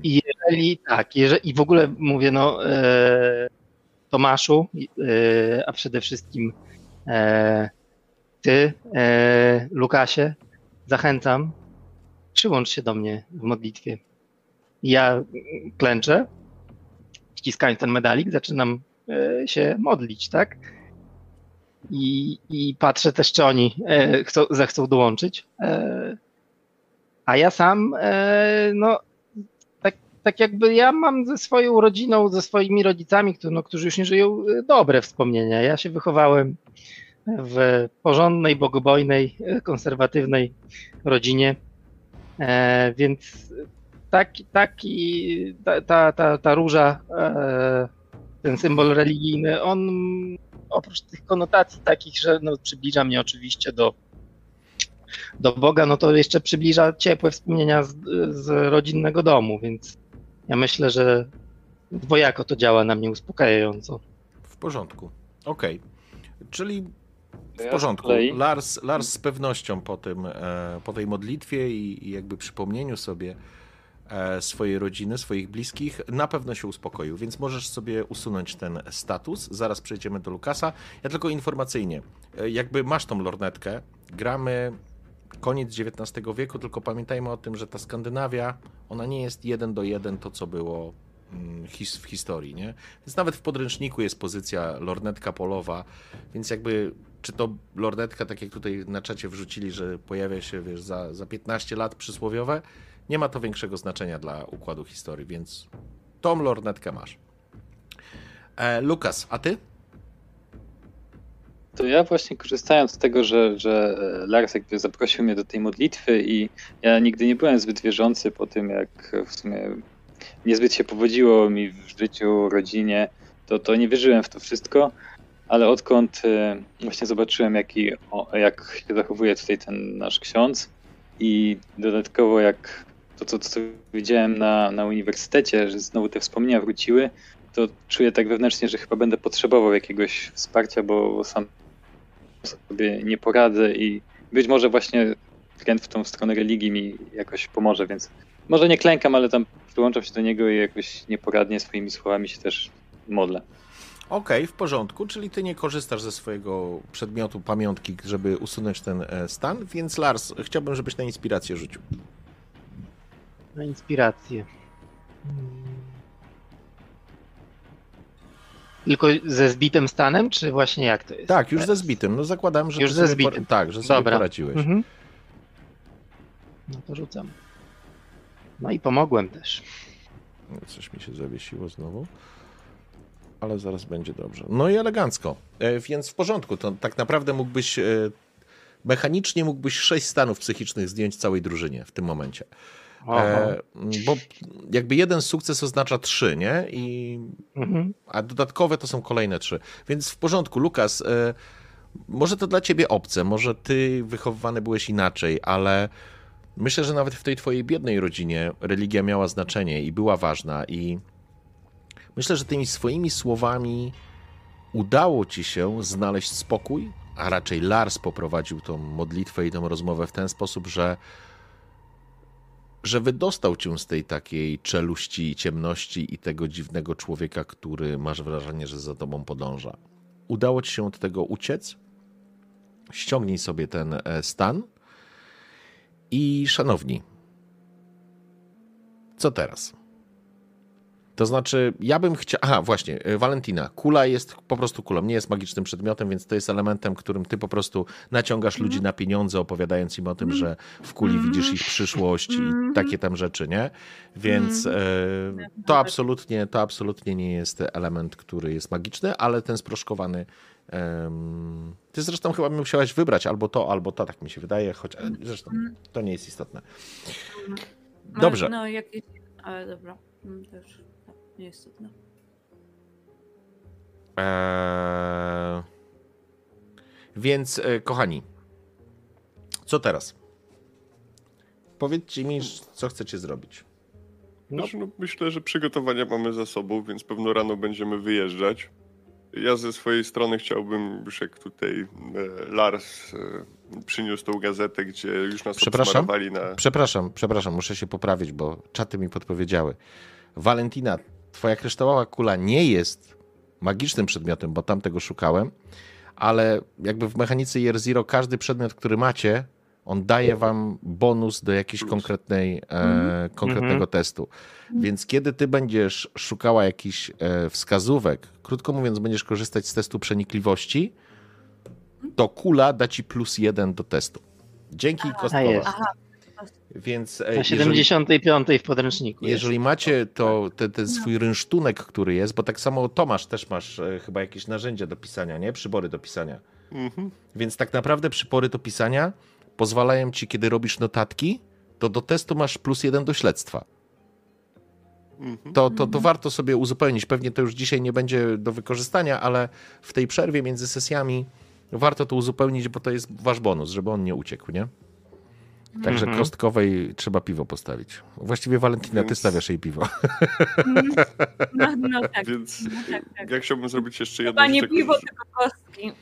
No. E, Jak już e, dostaliśmy, znaczy ta informacja z tej gazety, że nas tam obsmarowali na e, stronie z plotkami, e, ja chciałbym napisać list do wydawnictwa, który bym poprosił, żeby Algot go tam dostarczył. Mhm. E, ze, ze sprostowaniem, że, że tutaj wcale nie jacyś nieprzyjemni właściciele, tylko po prostu byliśmy zaskoczeni. I to jest taki list bardziej do tego dziennikarza, że przepraszam za takie zachowanie, ale no, ja nie byłem przyzwyczajony, że tak tutaj się obchodzi z dziennikarzami, że po prostu oni przychodzą, robią zdjęcia nagle, bez żadnego uprzedzenia, bez żadnego zaanonsowania się i w ten sposób, tak wiesz, mu to opisać, że ja byłem zaskoczony i mnie zamurowało. No i że przepraszam za zachowanie tutaj e, Lukasa. No i też wyjaśniam mu na zasadzie, że jesteśmy ludźmi, którzy będą teraz się opiekować tym zamkiem i przywrócić go do, do chwały. I tutaj wiesz, podaję, że e, restaurowałem jakieś tam budynki w Polsce i tutaj e, zostałem poproszony o użyczenie swojej wiedzy i tak bla bla bla, że chcemy go przywrócić społeczności Upsali, żeby dalej podtrzymać starą tradycję, ble ble ble. ble. Okej. I tak go Dobrze. wiesz, zakręcić, Dobrze, żeby się bardziej ucieszył. W porządku. To ja w takim razie będę. Załatwmy to po prostu testem. Manipulacja czy inspiracja? No oczywiście, że inspiracja. Okej, to inspiracja i wiesz co, ponieważ zdradzasz swoje, e, mm, że tak powiem, pochodzenie i to, kim jesteś, czyli Tomasz Pryliński tak naprawdę przedstawia się jako Tomasz Pryliński i to myślę, że nawet pasuje, że jako ten architekt e, i o restaurowanie zamku, to ja ci dam plus jeden do tego e, rzutu. Dobra, dam ci nawet plus dwa. A nie, plus dwa ci nie dam, bo ten poszczuł go psem. Plus jeden max. No dobrze, plus jeden. O, sukcesy. o, Trzy sukcesy. Dobrze, to jakby. Jeszcze wspomnę, że chciałbym, że szukamy inwestorów, którzy nas wspomogą w tym e, cudownym dziele. Jutro rano na jedynce to wydrukują. materiał, to znaczy napisałeś, czujesz, że napisałeś bardzo dobry dokument i bardzo dobry list. Brzmi to dobrze, jest to perfekcyjnie napisane języko, y, pod kątem językowym, ale również merytorycznym, więc e, powołałeś się, znalazłeś jakieś przykłady skądś, nieważne. Brzmi to naprawdę idealnie i to jest naprawdę e, świetna robota. To znaczy, jesteś przekonany, że zmieni to oblicze tej ziemi e, po tym wysłaniu tego, tego dokumentu. Więc, e, więc przyjmijmy, tylko no, na efekty będziecie musieli poczekać, bo oczywiście e, przekazujesz ten list e, mm, w ręce waszego kamerdynera. Algot oczywiście e, dostarczy ten dokument e, do redakcji Głosu Upsali. I to jest ten moment i teraz czy zamykamy scenę i wsiadacie do pociągu? Czy jeszcze coś chcecie zrobić? Bo ja już bym, ja już nie mam dużych ambicji na pchnięcie tego mocno, ale chciałbym, Ja myślę, żebyście że tak, wyjechali no. z tej Upsali. Tak. Ja, się pomodliłem, poszedłem spać po, po pacierzu, więc E, wstajemy Lars, rano e, i chodź tu bliżej, bo uciekasz mi z ramki i, i, i tak pół twarzy tylko widać. Dobra, okej. już. Nie, ja, ja was nie wyganiam, absolutnie. Jeżeli chcecie coś jeszcze zrobić, to zapraszam. Nie, nie, nie. To to ja ich wyganiam. Macie wrażenie, że zamek Wyganiam zaraz tak się trochę. zawali, nie? Poganiam. Macie wrażenie, że po prostu. Nie, nie, żartuję oczywiście. Dobrze, w porządku. Macie, kupiliście te rzeczy, które kupiliście, wpiszcie sobie na kartę, że je macie i. No i okej. Lukas, ty zabrałeś tego psa spod biblioteki? Oczywiście. Sam za mną poszedł. Okej, w porządku. Dobrze, słuchajcie. Mówił, że on nie gada. głosu, żeby, żeby tu wspomnieć. Okej. Zatem, kochani, e, przyjmijmy, że następnego dnia po śniadaniu, po przygotowaniu, po przekazaniu informacji e, do waszego kamerdynera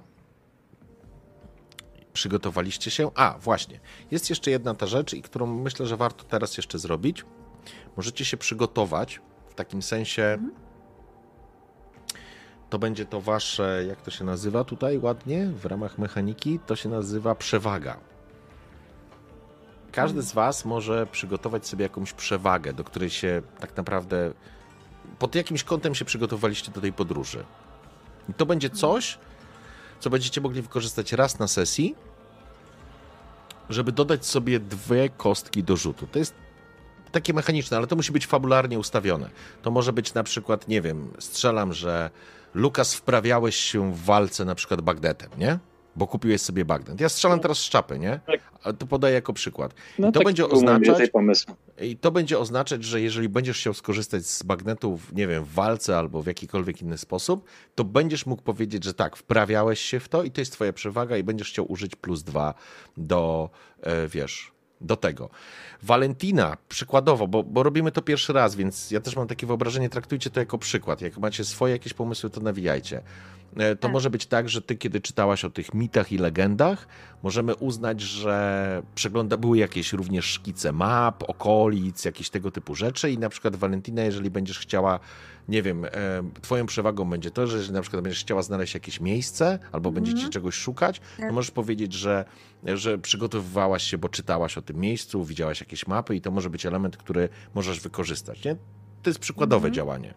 E, Okej. i tak dalej, nie? Czy, czy to Mhm. może być e, w przypadku Tomka i Larsa, to może być sytuacja, w której zbieraliście jakieś dodatkowe, bo zbieraliście informacje o, o Mhm. Carlsonie i możemy na przykład uznać, że wasza przewaga polega na tym, że znacie rodzinę Carlsonów. Dzięki temu na przykład przewagą będzie w rozmowie z Heleną, z Helen, dostaniecie na przykład, jeżeli będziecie chcieli ją przekonać, zmanipulować albo zrobić dobre wrażenie, będziecie mieli na przykład plus dwa do uzyskania Ja jej, chciał wiecie. To tak, jest może przykład, pójść nie? trochę w, Albo przejrzeć stronę. to, że tam coś nie do końca nam mówi, nie? Czy, czy, czy... E, Tak. Ja bym chciał pójść w inną stronę. E, Chciałbym sprawdzić e, księgach e, leżących w zamku i przygotować się odnośnie Konrada Persona, tak? E, Skoro on jest szlachcicem, powinien mieć jakiś herb rodowy i trochę przy, przeczytać o jego rodzie, że jak się z nim spotkamy, to żeby zrobić na nim wrażenie, że coś wiem na temat jego rodziny, tak? To znaczy odpowiedź Jeżeli jest, dalej tam- to ja ci już od razu odpowiem. E, Konrada Persona już tam nie ma, on sprzedał swój majątek. E, Wyjechał. Tak, nie, je- jego na miejscu nie ma. Aha, jest- czyli na po tej prostu- zasadzie tam było to opisane w tej gazecie. Tak, no to, że, on ja po prostu zrobił, prostu- zrobił biznes, to raczej było dla Carlsona, jako Carlson, e, że zrobił dobry, dobry biznes, dobry deal, nie? Że tak naprawdę za niewielkie pieniądze odkupił spory majątek z możliwością inwestycji właśnie w postaci, wiesz, w, To tak- e, przetwarzania tego lasu, nie? To w takim razie i tak bym chciał spojrzeć pod kątem, skoro odkupił majątek, to znaczy, że pewno z posiadłością całą, więc chciałbym trochę Może ten Konrad jeśli coś wiedział coś o tym, jest. że ten las jest jakiś przeklęty. I tylko tyle, tak? Pod, pod- względem takim historycznym, że to może ewentualnie pomoże w śledztwie, wiesz, związane z budownictwem i, i historia budynku, tak? No jeżeli tam gdzieś znajdę takie informacje, albo właśnie o tej rodzinie, kiedy oni dostali tą ziemię, coś tam, wiesz. W porządku. o- o Wiesz co, ja myślę, że w tej bibliotece, w tej bibliotece będziesz mógł takie informacje znaleźć. Eee, może gdzieś było właśnie o, o, o rodach szlacheckich. Em, już nie będę wchodził w szczegóły w tym momencie, ale to Nieważne jest w tym coś, co momencie, tak. to będzie twoja przewaga. Jeżeli będzie taka sytuacja, w której, w której będziesz mógł wykorzystać tą wiedzę, to wtedy uznamy, że to jest ten moment, w którym ty to wykorzystujesz. Więc po prostu weźcie, wpiszcie, wpisz sobie w tą przewagę e, w, na karcie i teraz pytanie, co reszta wybiera. Nie, to wiesz co, ja nie będę się gimnastykował, chyba nie będę tutaj e, ni- nic sensownego nie wymyślę i wydaje mi się, że wiedza na temat Carlsonów jako traktowana jako przewaga, że w momencie, w którym tam jestem, przybywam, to już coś wiem, no to, to niech to będzie ta przewaga. To tak? będzie przewaga na zasadzie takiej, że jak będziesz rozmawiał z Helen, to, to będziesz dla niej bardziej wiarygodny. Ona będzie Mhm. być może, wiesz, będziesz mógł to wykorzystać, żeby ją do czegoś przekonać albo wyciągnąć od niej dodatkowe informacje. To w takich kategoriach, nie? Bo wy już coś wiecie na ich temat, nie? Tylko traktuję, że po prostu będziesz potrafił, wiesz, sięgnąć do, nie wiem, na przykład rodowodu i podać, że Mhm. E, albo nie wiem, na przykład, w, bo to są takie fabularne już rzeczy, ja w to nie wchodzę, ale na przykład doczytałeś skąd ona pochodzi i nagle będziesz mógł opowiedzieć o tym samym miejscu, że ty na przykład też tam bywałeś albo ten i w ten sposób zbudować sobie lepszą relację z nią, nie? To w takich kategoriach. Jasne. Lukas i Valentina. To, to ja myślę, że też pójdę za tą sugestią. Nie za bardzo mam teraz tak na szybko inny pomysł, więc myślę, że Okej. pójdę za tą sugestią, że, że po prostu czyta, czytałam o tej okolicy, widziałam te mapy różne, gdzieś tam, nie wiem, nie Okej. Szczecino. To może być też zastosowane w kilku różnych wariantach, więc jakby jeżeli A, będzie taka widzisz, sytuacja, mnie z rola, jeżeli, ale to, aha, z rola. To wpisz sobie po prostu ta wiedza, wiedza o miejscu i wtedy będziemy po prostu, jak będzie taka, y, taki element, żeby to wykorzystać, to to wykorzystamy. I Lukas? No to mi się generalnie ten, też miałem coś podobnego na myśli, więc nie będę oryginalny i dostałem nową zabawkę, więc jak najbardziej ćwiczę wyciąganie, pchnięcia, Okay. wszystko co z nim związane. Dobrze, w porządku. W takim razie. Takim razie, kochani.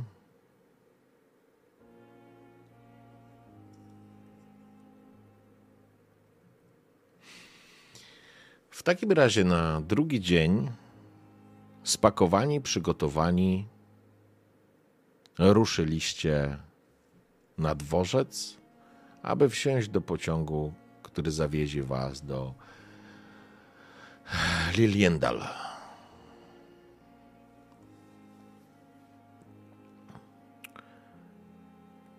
Chciałbym tylko się Jadę z dowiedzieć... psem, jakby co. Okej. Pytanie, czy wyście się przebrali w te ciuchy, które kupiliście dzień wcześniej? Mhm. Tak? Mm, ja, ja, ja myślę, że tak.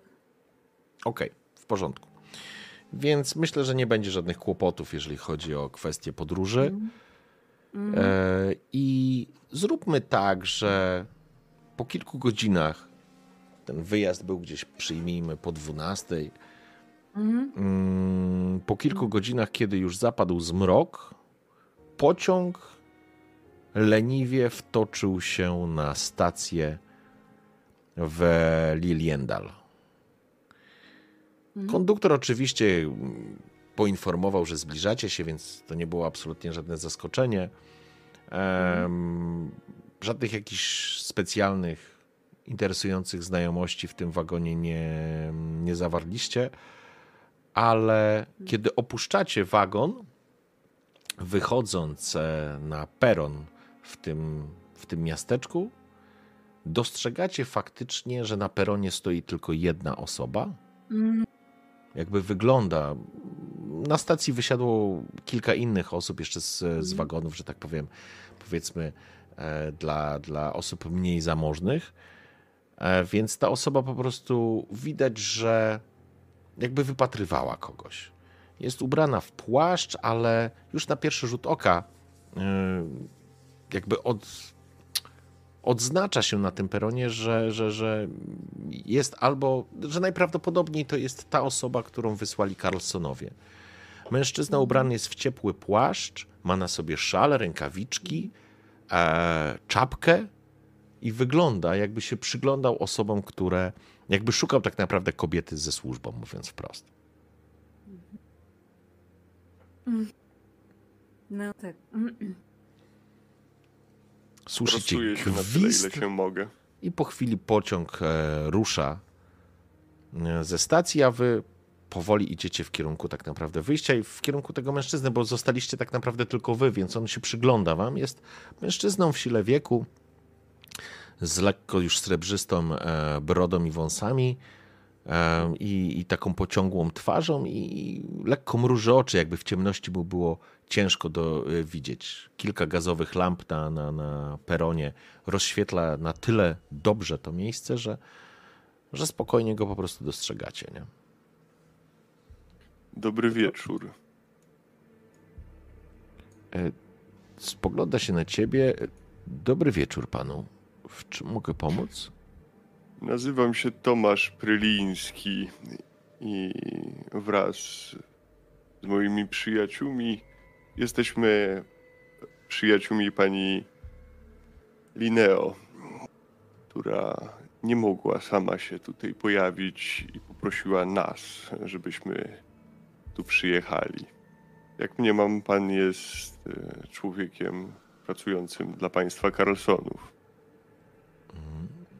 Zgadza się, czyli pani Linnea Elweklint nie dojedzie i nie przybyła.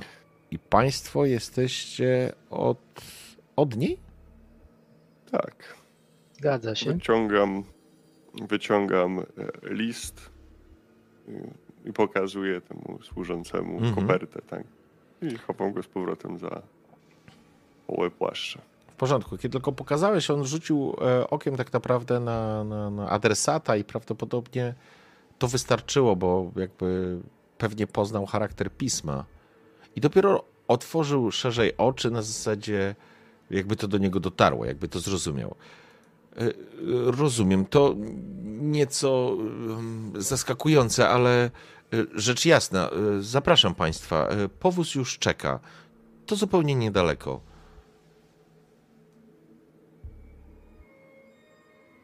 To za nim. Jak minęła Idziemy- podróż, idziemy. szanowni państwo? Mm, Było całkiem przyjemnie.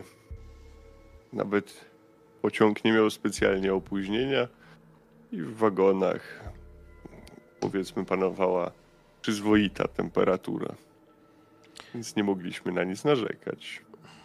To prawda, tutaj jesteśmy nieco bardziej na północy, będzie chłodniej państwu, ale, ale jesteśmy jeszcze przed śniegami, więc, więc wszystko powinno być w porządku. Zapraszam, wyprowadza was tak naprawdę na, z tego peronu i faktycznie, tak jak powiedział, powóz już czeka. Brukowana droga prowadzi e, wzdłuż torów, pojawiają się pierwsze zabudowania, dostrzegacie te gazowe lampy rozświetlające, gdzieś tam widać jakieś powozy, ale to miasteczko jest zdecydowanie niewielkie, więc jakby to, co widzieliście w Upsali, to tych powozów było zdecydowanie więcej, natomiast tutaj raczej pojedyncze osoby gdzieś na piechotę przemykają między uliczkami.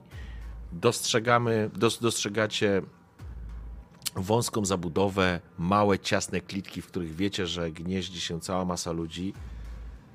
Ale to miasteczko absolutnie nie jest duże. Chociaż sam fakt, że ma pocztę i swój, swój dworzec, oznacza, że w tych kategoriach i tak już jest znaczące. Niemniej jednak e, mężczyzna zaprasza was do środka, po czym wsiada z wami. Ktoś będzie prowadził, że tak powiem, ten powóz, słychać lejce i, i ruszacie. Mm, Przepraszam, że pytam, mm, czy Państwo znają panią Helen Carlson? Nie, nie mieliśmy okazji się nigdy poznać. Znamy ją tylko z opowieści pani Lin- Lineo. Mm, Rozumiem. E, Rozumiem. A może pan nam coś więcej powiedzieć z tego, co zrozumiałem z listu, a raczej zrozumieliśmy z listu. Pan Gustaw e, niedawno zmarł, a cóż się dzieje z synem? No właśnie pragnę Państwa mm, e, może nie przestrzec, bo to złe słowo, ale raczej uprzedzić, że e, pani Carlson przeżywa trudne chwile. E, w lipcu odbył się pogrzeb jej męża. Pan Gustaw zmarł i, to było zaskakujące, bo był w sile wieku mężczyzną z, z tak wieloma planami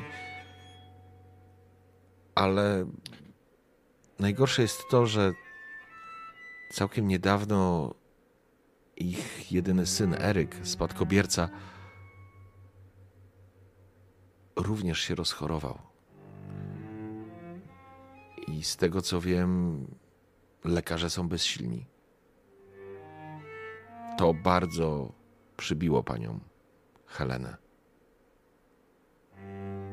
Proszę o o duży poziom zrozumienia i, i wyczucia.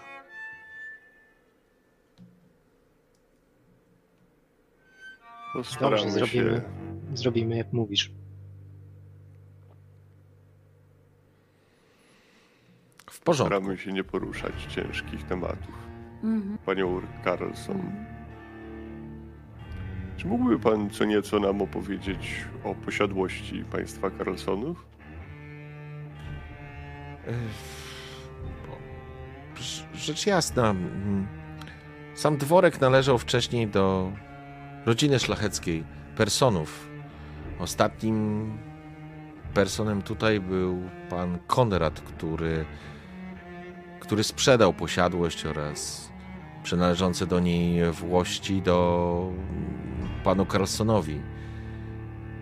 I sam dworek po, po remontach mogę powiedzieć, że wygląda jak w latach świetności. Pan Gustaw. Obserwował pan te lata świetności? Znał pan poprzedniego właściciela? Nie, ja jestem kamerdynerem państwa Carlsonów, ale kiedy przybyliśmy, widziałem w jakim stanie jest ta nieruchomość i, Mhm. i pan Gustaw miał. potrafił tworzyć przepiękne rzeczy, kiedy tylko był zaangażowany, a- był zaangażowany. Tak chciał zmienić oblicze tego miejsca.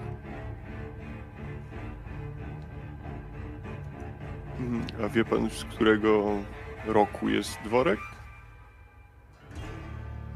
Czy nie macie takiej wiedzy?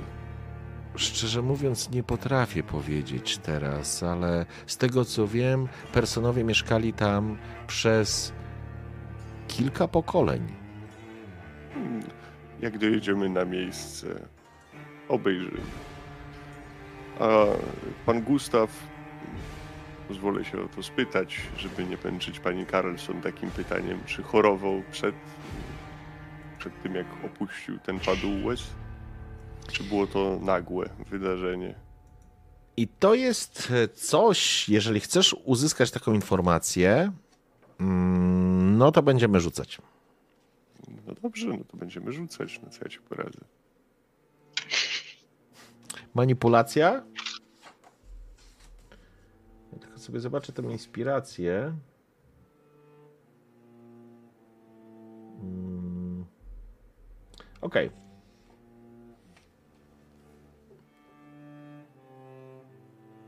Może być również inspiracja. No to oczywiście, że z inspiracji. Mm. Okej. Jakieś modyfikatory? Pewno nie, więc Nie, nie, tutaj, tutaj zdecydowanie nie. cztery sukcesy. O kurczę. I kiedy tym swoim spokojnym głosem sięgnąłeś w głąb pana kamerdynera, widać, że, że to do niego mocno trafia, że ta jego maska przez chwilę zostaje skruszona, że widać, że on jest zrozpaczony tym, co się wydarzyło. I aż zadrżała mu broda, kiedy Panie Tomaszu, nic, nic nie zwiastowało tak okrutnego losu dla pana Gustawa. Był zdrowy, był w sile wieku, mógł góry przenosić. A później. A później przestał spać. Z nocy na noc był coraz bardziej wyczerpany, zmęczony. Na coś narzekał? O czymś mówił? na duszności. Mówił, że nie może złapać powietrza.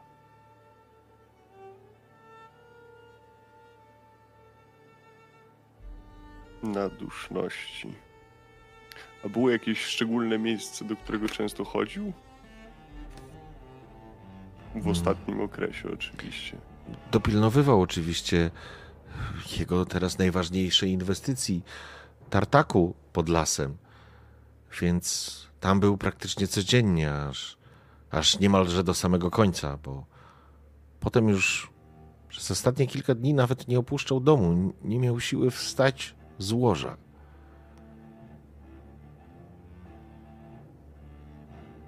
A ten tartak to dopiero teraz wybudowano? To ostatnia inwestycja pana Gustawa. I faktycznie Ale Kiedy miała miejsce? zakończenie prac miało miejsce przed latem. Przed latem uruchomiono tartak. Chyba nawet y, oficjalna data to chyba 15 maja, jak dobrze pamiętam.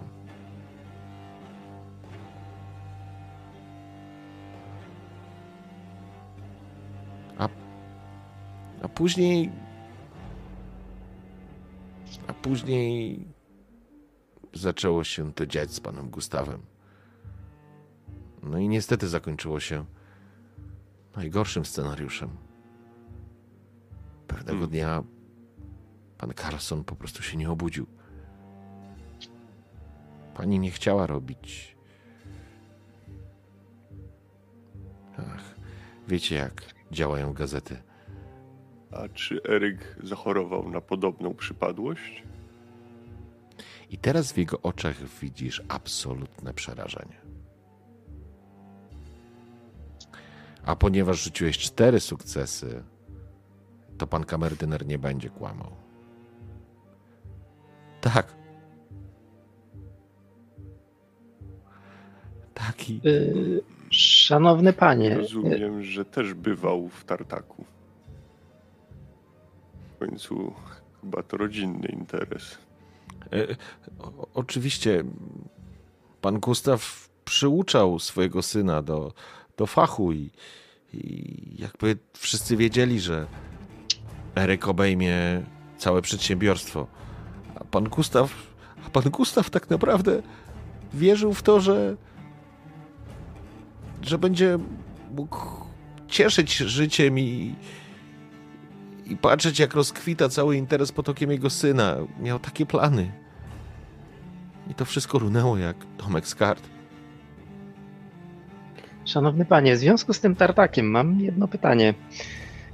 E, bo tak duża inwestycja no, nie powstała z dnia na dzień. E, ludzie musieli wiedzieć, musieli mówić. Czy może słyszał pan?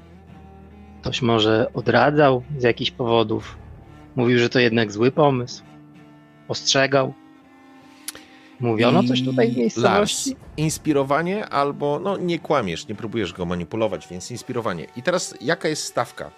Jeśli rzucisz przynajmniej jeden sukces, to utrzymam tą dobrą werwę i pan kamerdyner będzie chciał, on będzie- po prostu mówił to, co wie. Jeżeli nie wyrzucisz żadnego sukcesu, to on się zreflektuje na zasadzie, że y, może powiedział za dużo. Może za to nie on, gada. że to nie on powinien mówić tak naprawdę, nie?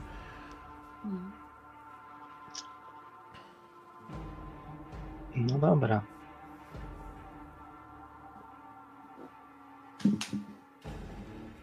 Ale ci jest udało się. jeden. Ale to wystarczy. Ludzie, żebyście panowie wiedzieli, pani szanowna, co tu się działo, kiedy Gustaw powiedział, że będzie chciał ten targ tak stawiać. To było istne szaleństwo. Ci głupi mieszkańcy nie rozumieli, że to dla nich szansa. Że to dla nich możliwość zmiany ich ponurego i smutnego życia, miejsca pracy i, i dobrobyt. A co mówili ci To ludzie? inspirował tych ludzi. Lilien dalej się podzieliło, ale z dużą przewagą na tych, którzy, którzy chodzili i opowiadali, że, że obcy przyjechali do miasta i, i będą robić po swojemu, wbrew tradycjom i, i zmienią wszystko, co znamy. To znaczy, co znamy, co znają w takim sensie, on się nie zająknął.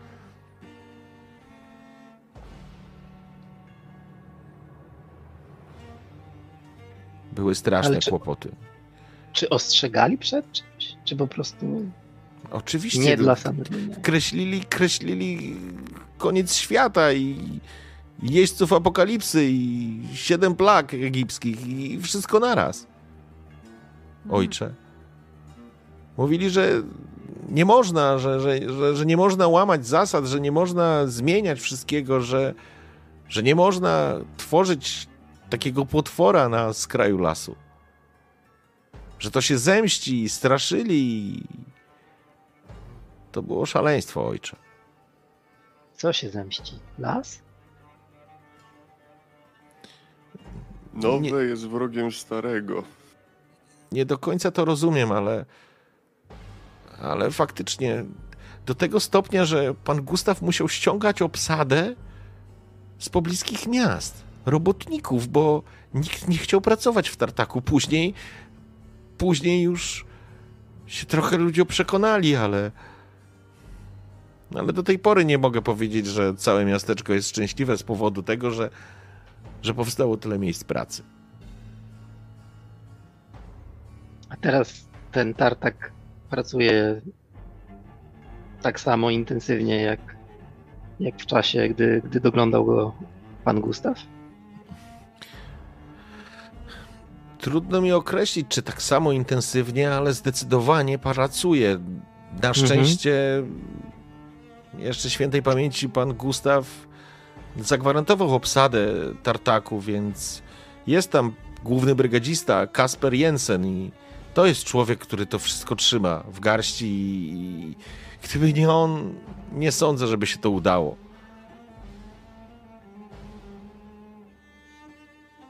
Zwłaszcza, że panicz leży jakby bez ducha.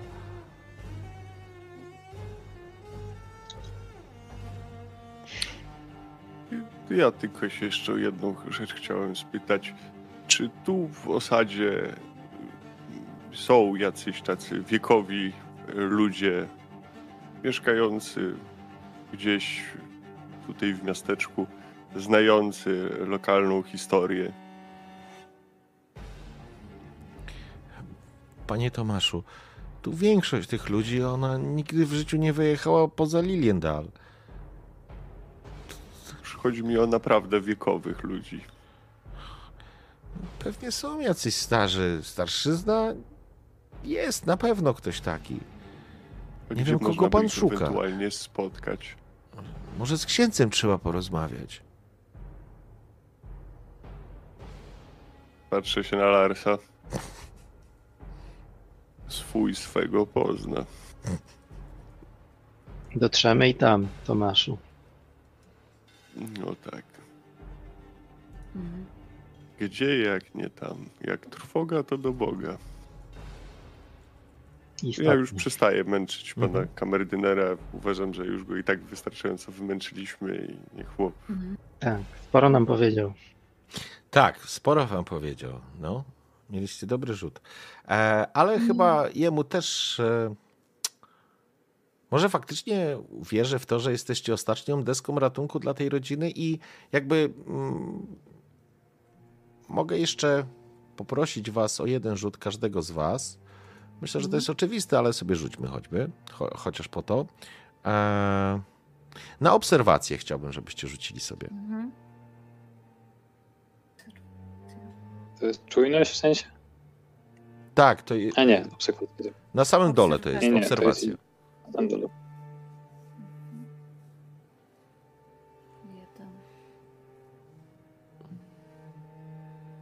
Ma, Valentina ma sukces i ja mam sukces. Okej, Lars i Lars i Valentina. Okej.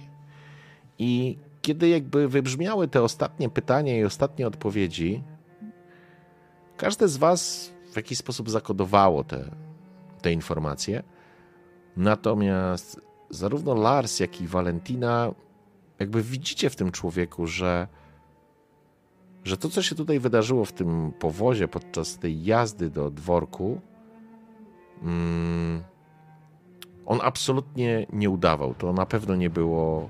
To nie była gra, to nie było nieszczere z jego, e, z jego poziomu. On faktycznie wyłapaliście to, że on się ugryzł w język, zwłaszcza po tym pytaniu Larsa, to znaczy chciał się ugryźć w język, ale, ale wyglądało na to, że, że faktycznie traktuje was jak, na, jak ostatnią deskę ratunku.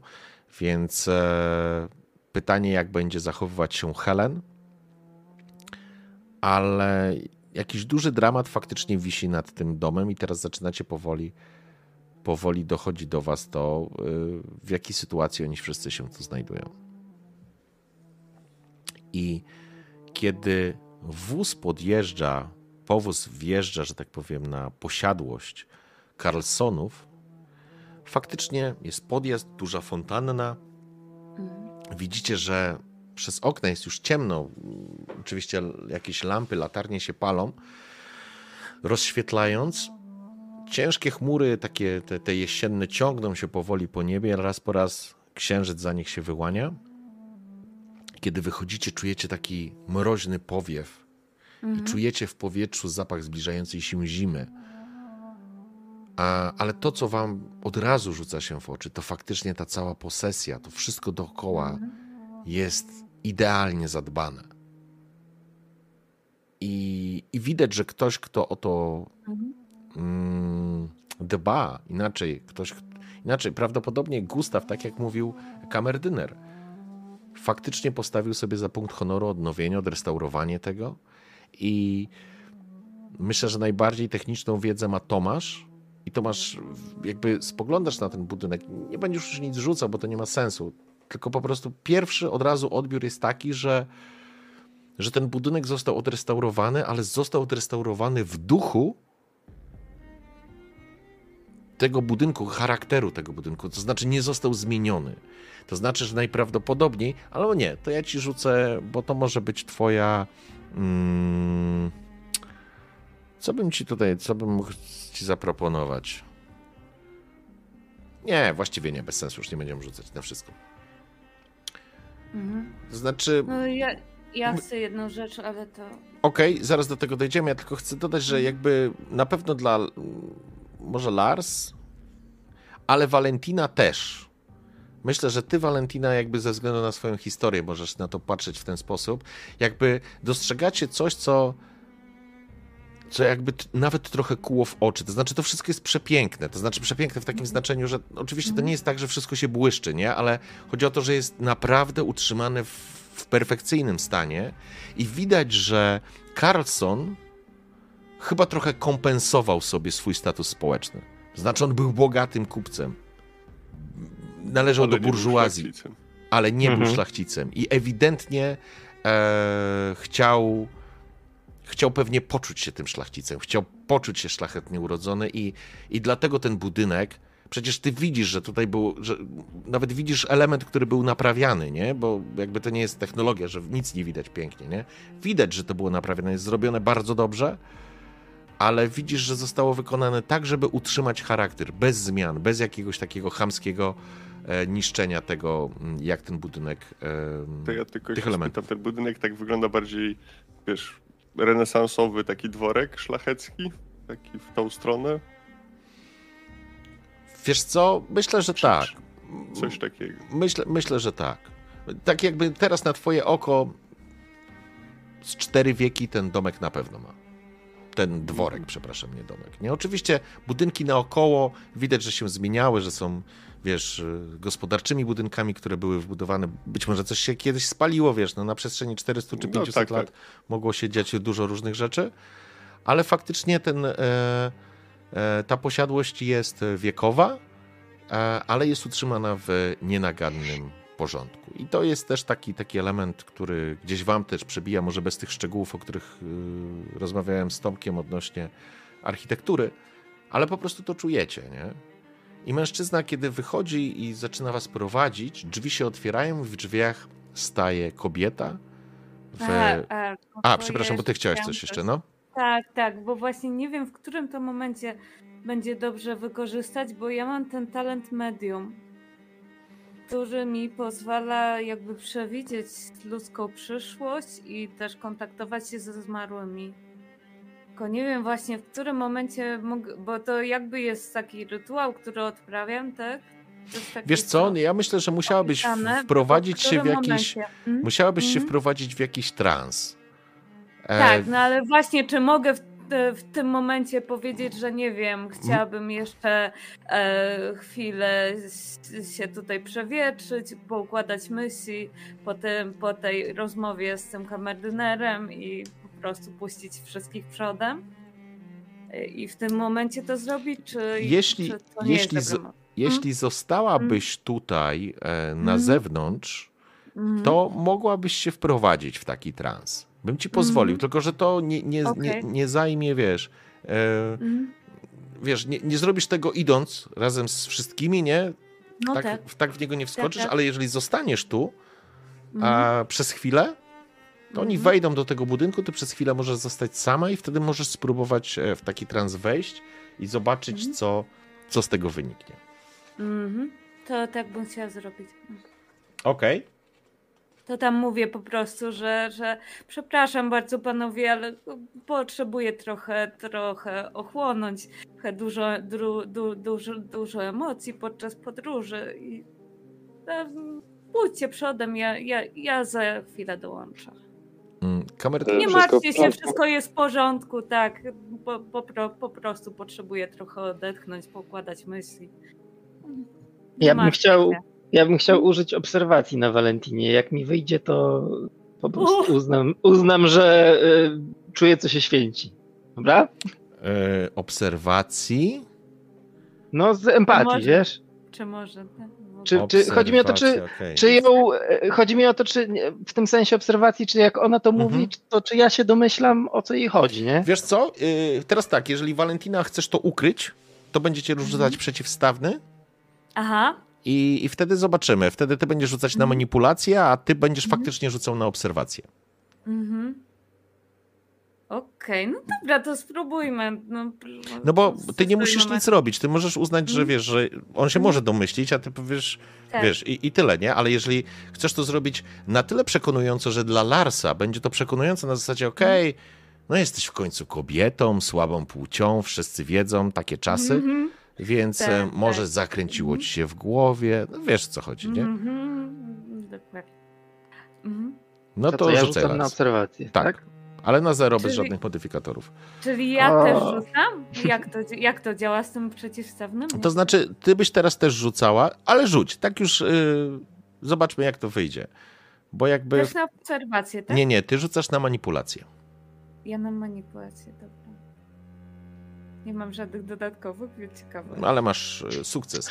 E, więc e, jakby Lars faktycznie przez chwilę ci gdzieś przeszła jakaś taka myśl, że, że, że, że coś kombinuje, ale z drugiej strony ona faktycznie zabrzmiała e, bardzo przekonująco w tym, co powiedziała. I może no, faktycznie najwyraźniej, te, najwyraźniej. te, te myśli gdzieś poszły w tym kierunku, że jako słaba płeć musi może złapać tego świeżego powietrza, może w głowie, a może to jest jeden z tych dni, więc e, wiesz, uznałeś, że z taką Mm. męską faktycznie wyższością, e, która w tamtych czasach była niestety bardzo obecna, ale faktycznie tak było, więc, więc ale dzięki temu Lars nie jest podejrzliwy dalej w tym temacie. Ten temat No nie jestem, nie jestem, a już myślałem, że na jakichś gusłach cię przyłapie. E, ja tylko dodam, że kiedy wy się zbliżacie tak naprawdę do, do wejścia do tego dworku, e, kobieta, która stoi w progu, z pewnością musi być e, Helen Carlson i jakby wygląda, o tym świadczy z pewnością ubiór, postawa. Widać, że jest dystyngowaną kobietą, widać, że jest majętną kobietą. Lukas, e, po prostu zaczynasz e, liczyć pieniądze, które ma na palcach. Nie jest obwieszona złotem, ale po prostu szybko szacujesz. Stoi przed tobą worek złota, tak naprawdę, nie? I, i, I tak faktycznie to wygląda. Natomiast kobieta, nie będziecie również musieli tego rzucać. Ona, zwłaszcza po tej wiedzy od, y, od kamerdynera, widzicie, jak ona całą siłą woli, całą swoją siłą woli próbuje ukryć Mhm. Te emocje, które w niej się kłębią, to przerażenie, bo to widać, to po prostu przebija się na jakichś tam elementach. Widać jakiś, nie wiem, może jakiś rumieniec e, na szyi, który jest elementem stresu i, i nerwów, e, może cienie pod oczami, które są wyraźniejsze, czy może zmarszczki, które, czy, czy jakiś grymas, czy jakieś ułożenie.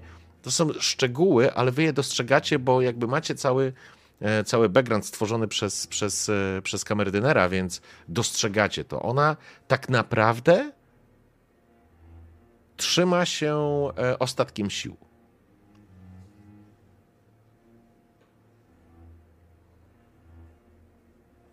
Dobry wieczór, pani Carlson.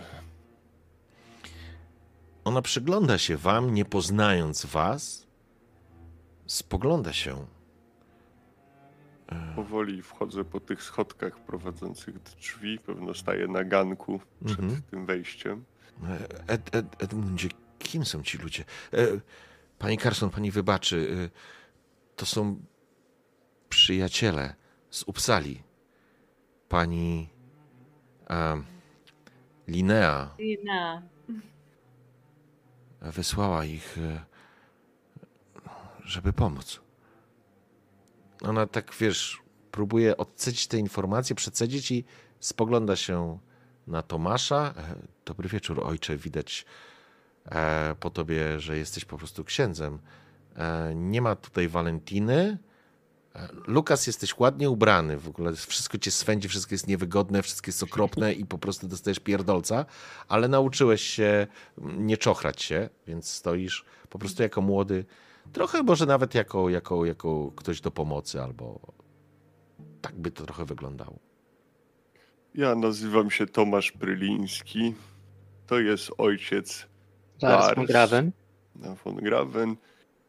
To jest jego młody pomocnik Lukas Carlson, a tam w oddali jest Valentina Backlund, nasza przyjaciółka. Wszyscy jesteśmy znajomymi pani Linei i poprosiła nas o pomoc, e, żebyśmy wam pomogli. Kobieta z trudem łapie powietrze, spogląda się jeszcze na e, kamerdynera, on kiwa głową, jakby potwierdzając to, co wszystko powiedziałeś.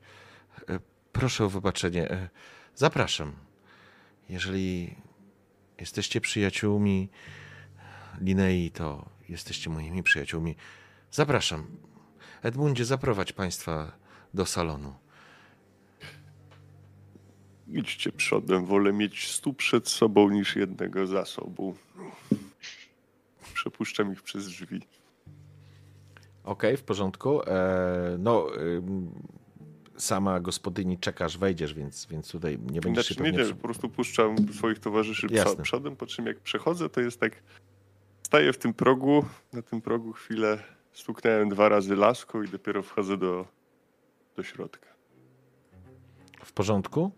A Valentina z nami też weszła? Nie, Walentina nie, nie, weszła. nie, I, nie, nie, nie. i to To jest- I to jest moment, kiedy wy wchodzicie do tego holu. Mhm. Jest pięknie zachowany, odrestaurowany i tak dalej, i tak dalej. Są obrazy, są jakieś rzeźby, posągi. E, czuć ciepło i taką naprawdę domową atmosferę, tak bym powiedział. Bo to a, aż się czuje, że to nie jest zimny budynek na zasadzie muzeum, tylko faktycznie widać, że, że udało się Carlsonom stworzyć tu coś, coś wyjątkowego w pewnym sensie. Ale ja was zostawię tutaj na tym korytarzu, bo wy będziecie szli do salonu i pójdę, przeskoczę do Walentiny. Mm, Tak, i tak, mam pytanko, bo tam jest napisane w podręczniku przenikliwość. Nie widzę takiej Tak. umiejętności na Prze- karcie. Przenikliwość. To Było To- źle coś przetłumaczone, nie? Tak, to To jest, jest czujność. To, jest, y, to nie jest czu- czujność, to jest moim A nie obserwacja? obserwacja. To jest A tak faktycznie, pardon. obserwacja, tak? Tak, bo tutaj jest y, błędna, że tak powiem, inaczej jest przetłumaczona karta versus podręcznik. Więc rzucasz na, rzucasz na przenikliwość, czyli na obserwację. I teraz uwaga, jeśli chcesz użyć swojej szklanej kuli, Mhm. to możesz użyć i to będziesz miała plus jeden. Okej, no to, to pewnie to chcę użyć. W porządku. Zatem dodajesz sobie modyfikator plus jeden Mhm. i rzucaj. Okej. Ja tam muszę wpisać jeden czy plus jeden konkretnie? Jeden, bez plusa, po prostu wpisz jeden. Okej, dobra. Robię. Jeden sukces. Okej, w porządku. To Mhm. ci wyszło. I kiedy drzwi się zamknęły i tak naprawdę twoi towarzysze weszli do środka, ty usiadłeś na ławeczce nieopodal fontanny. Szum wody spływającej był taki kojący. Sięgnęłaś do kuli. Czasami się sama uśmiechałaś do tego, czy, czy to jest prawdziwe, czy, czy to ma jakiekolwiek znaczenie. Ale zaczęłaś gdzieś pod nosem, może nawet wymrukiwać jakąś melodię taką powtarzającą się, taką, Mhm. taką hipnotyczną, hipnotyzującą cię, wprowadzającą cię w ten stan, która, która pozwalała ci natychmiast przenieść się w, w czasy swojej przeszłości, młodości, kiedy, kiedy tak naprawdę po raz pierwszy spotkałaś kobietę, która była prawdziwą wiedźmą, która przewidziała coś, którą wszyscy zignorowali, która zmieniła całe twoje życie. A potem, a potem miałaś wrażenie, że w kuli, którą trzymałaś kurczowo przed sobą, zaczęły pojawiać się obrazy, a raczej takie obłoki, jakby mgła zaczęła gęstnieć w szklanej kuli, jakby była pusta w środku. I w pewnym momencie poczułaś chłód, zimniejszy powiew, jakby coś przeszło obok ciebie. I usłyszałaś głos.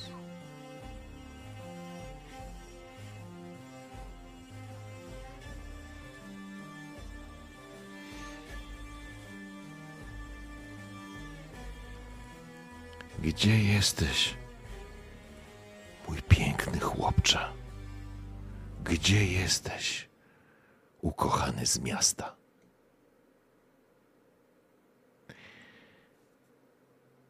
To będzie moment, w którym skończymy dzisiejszą sesję.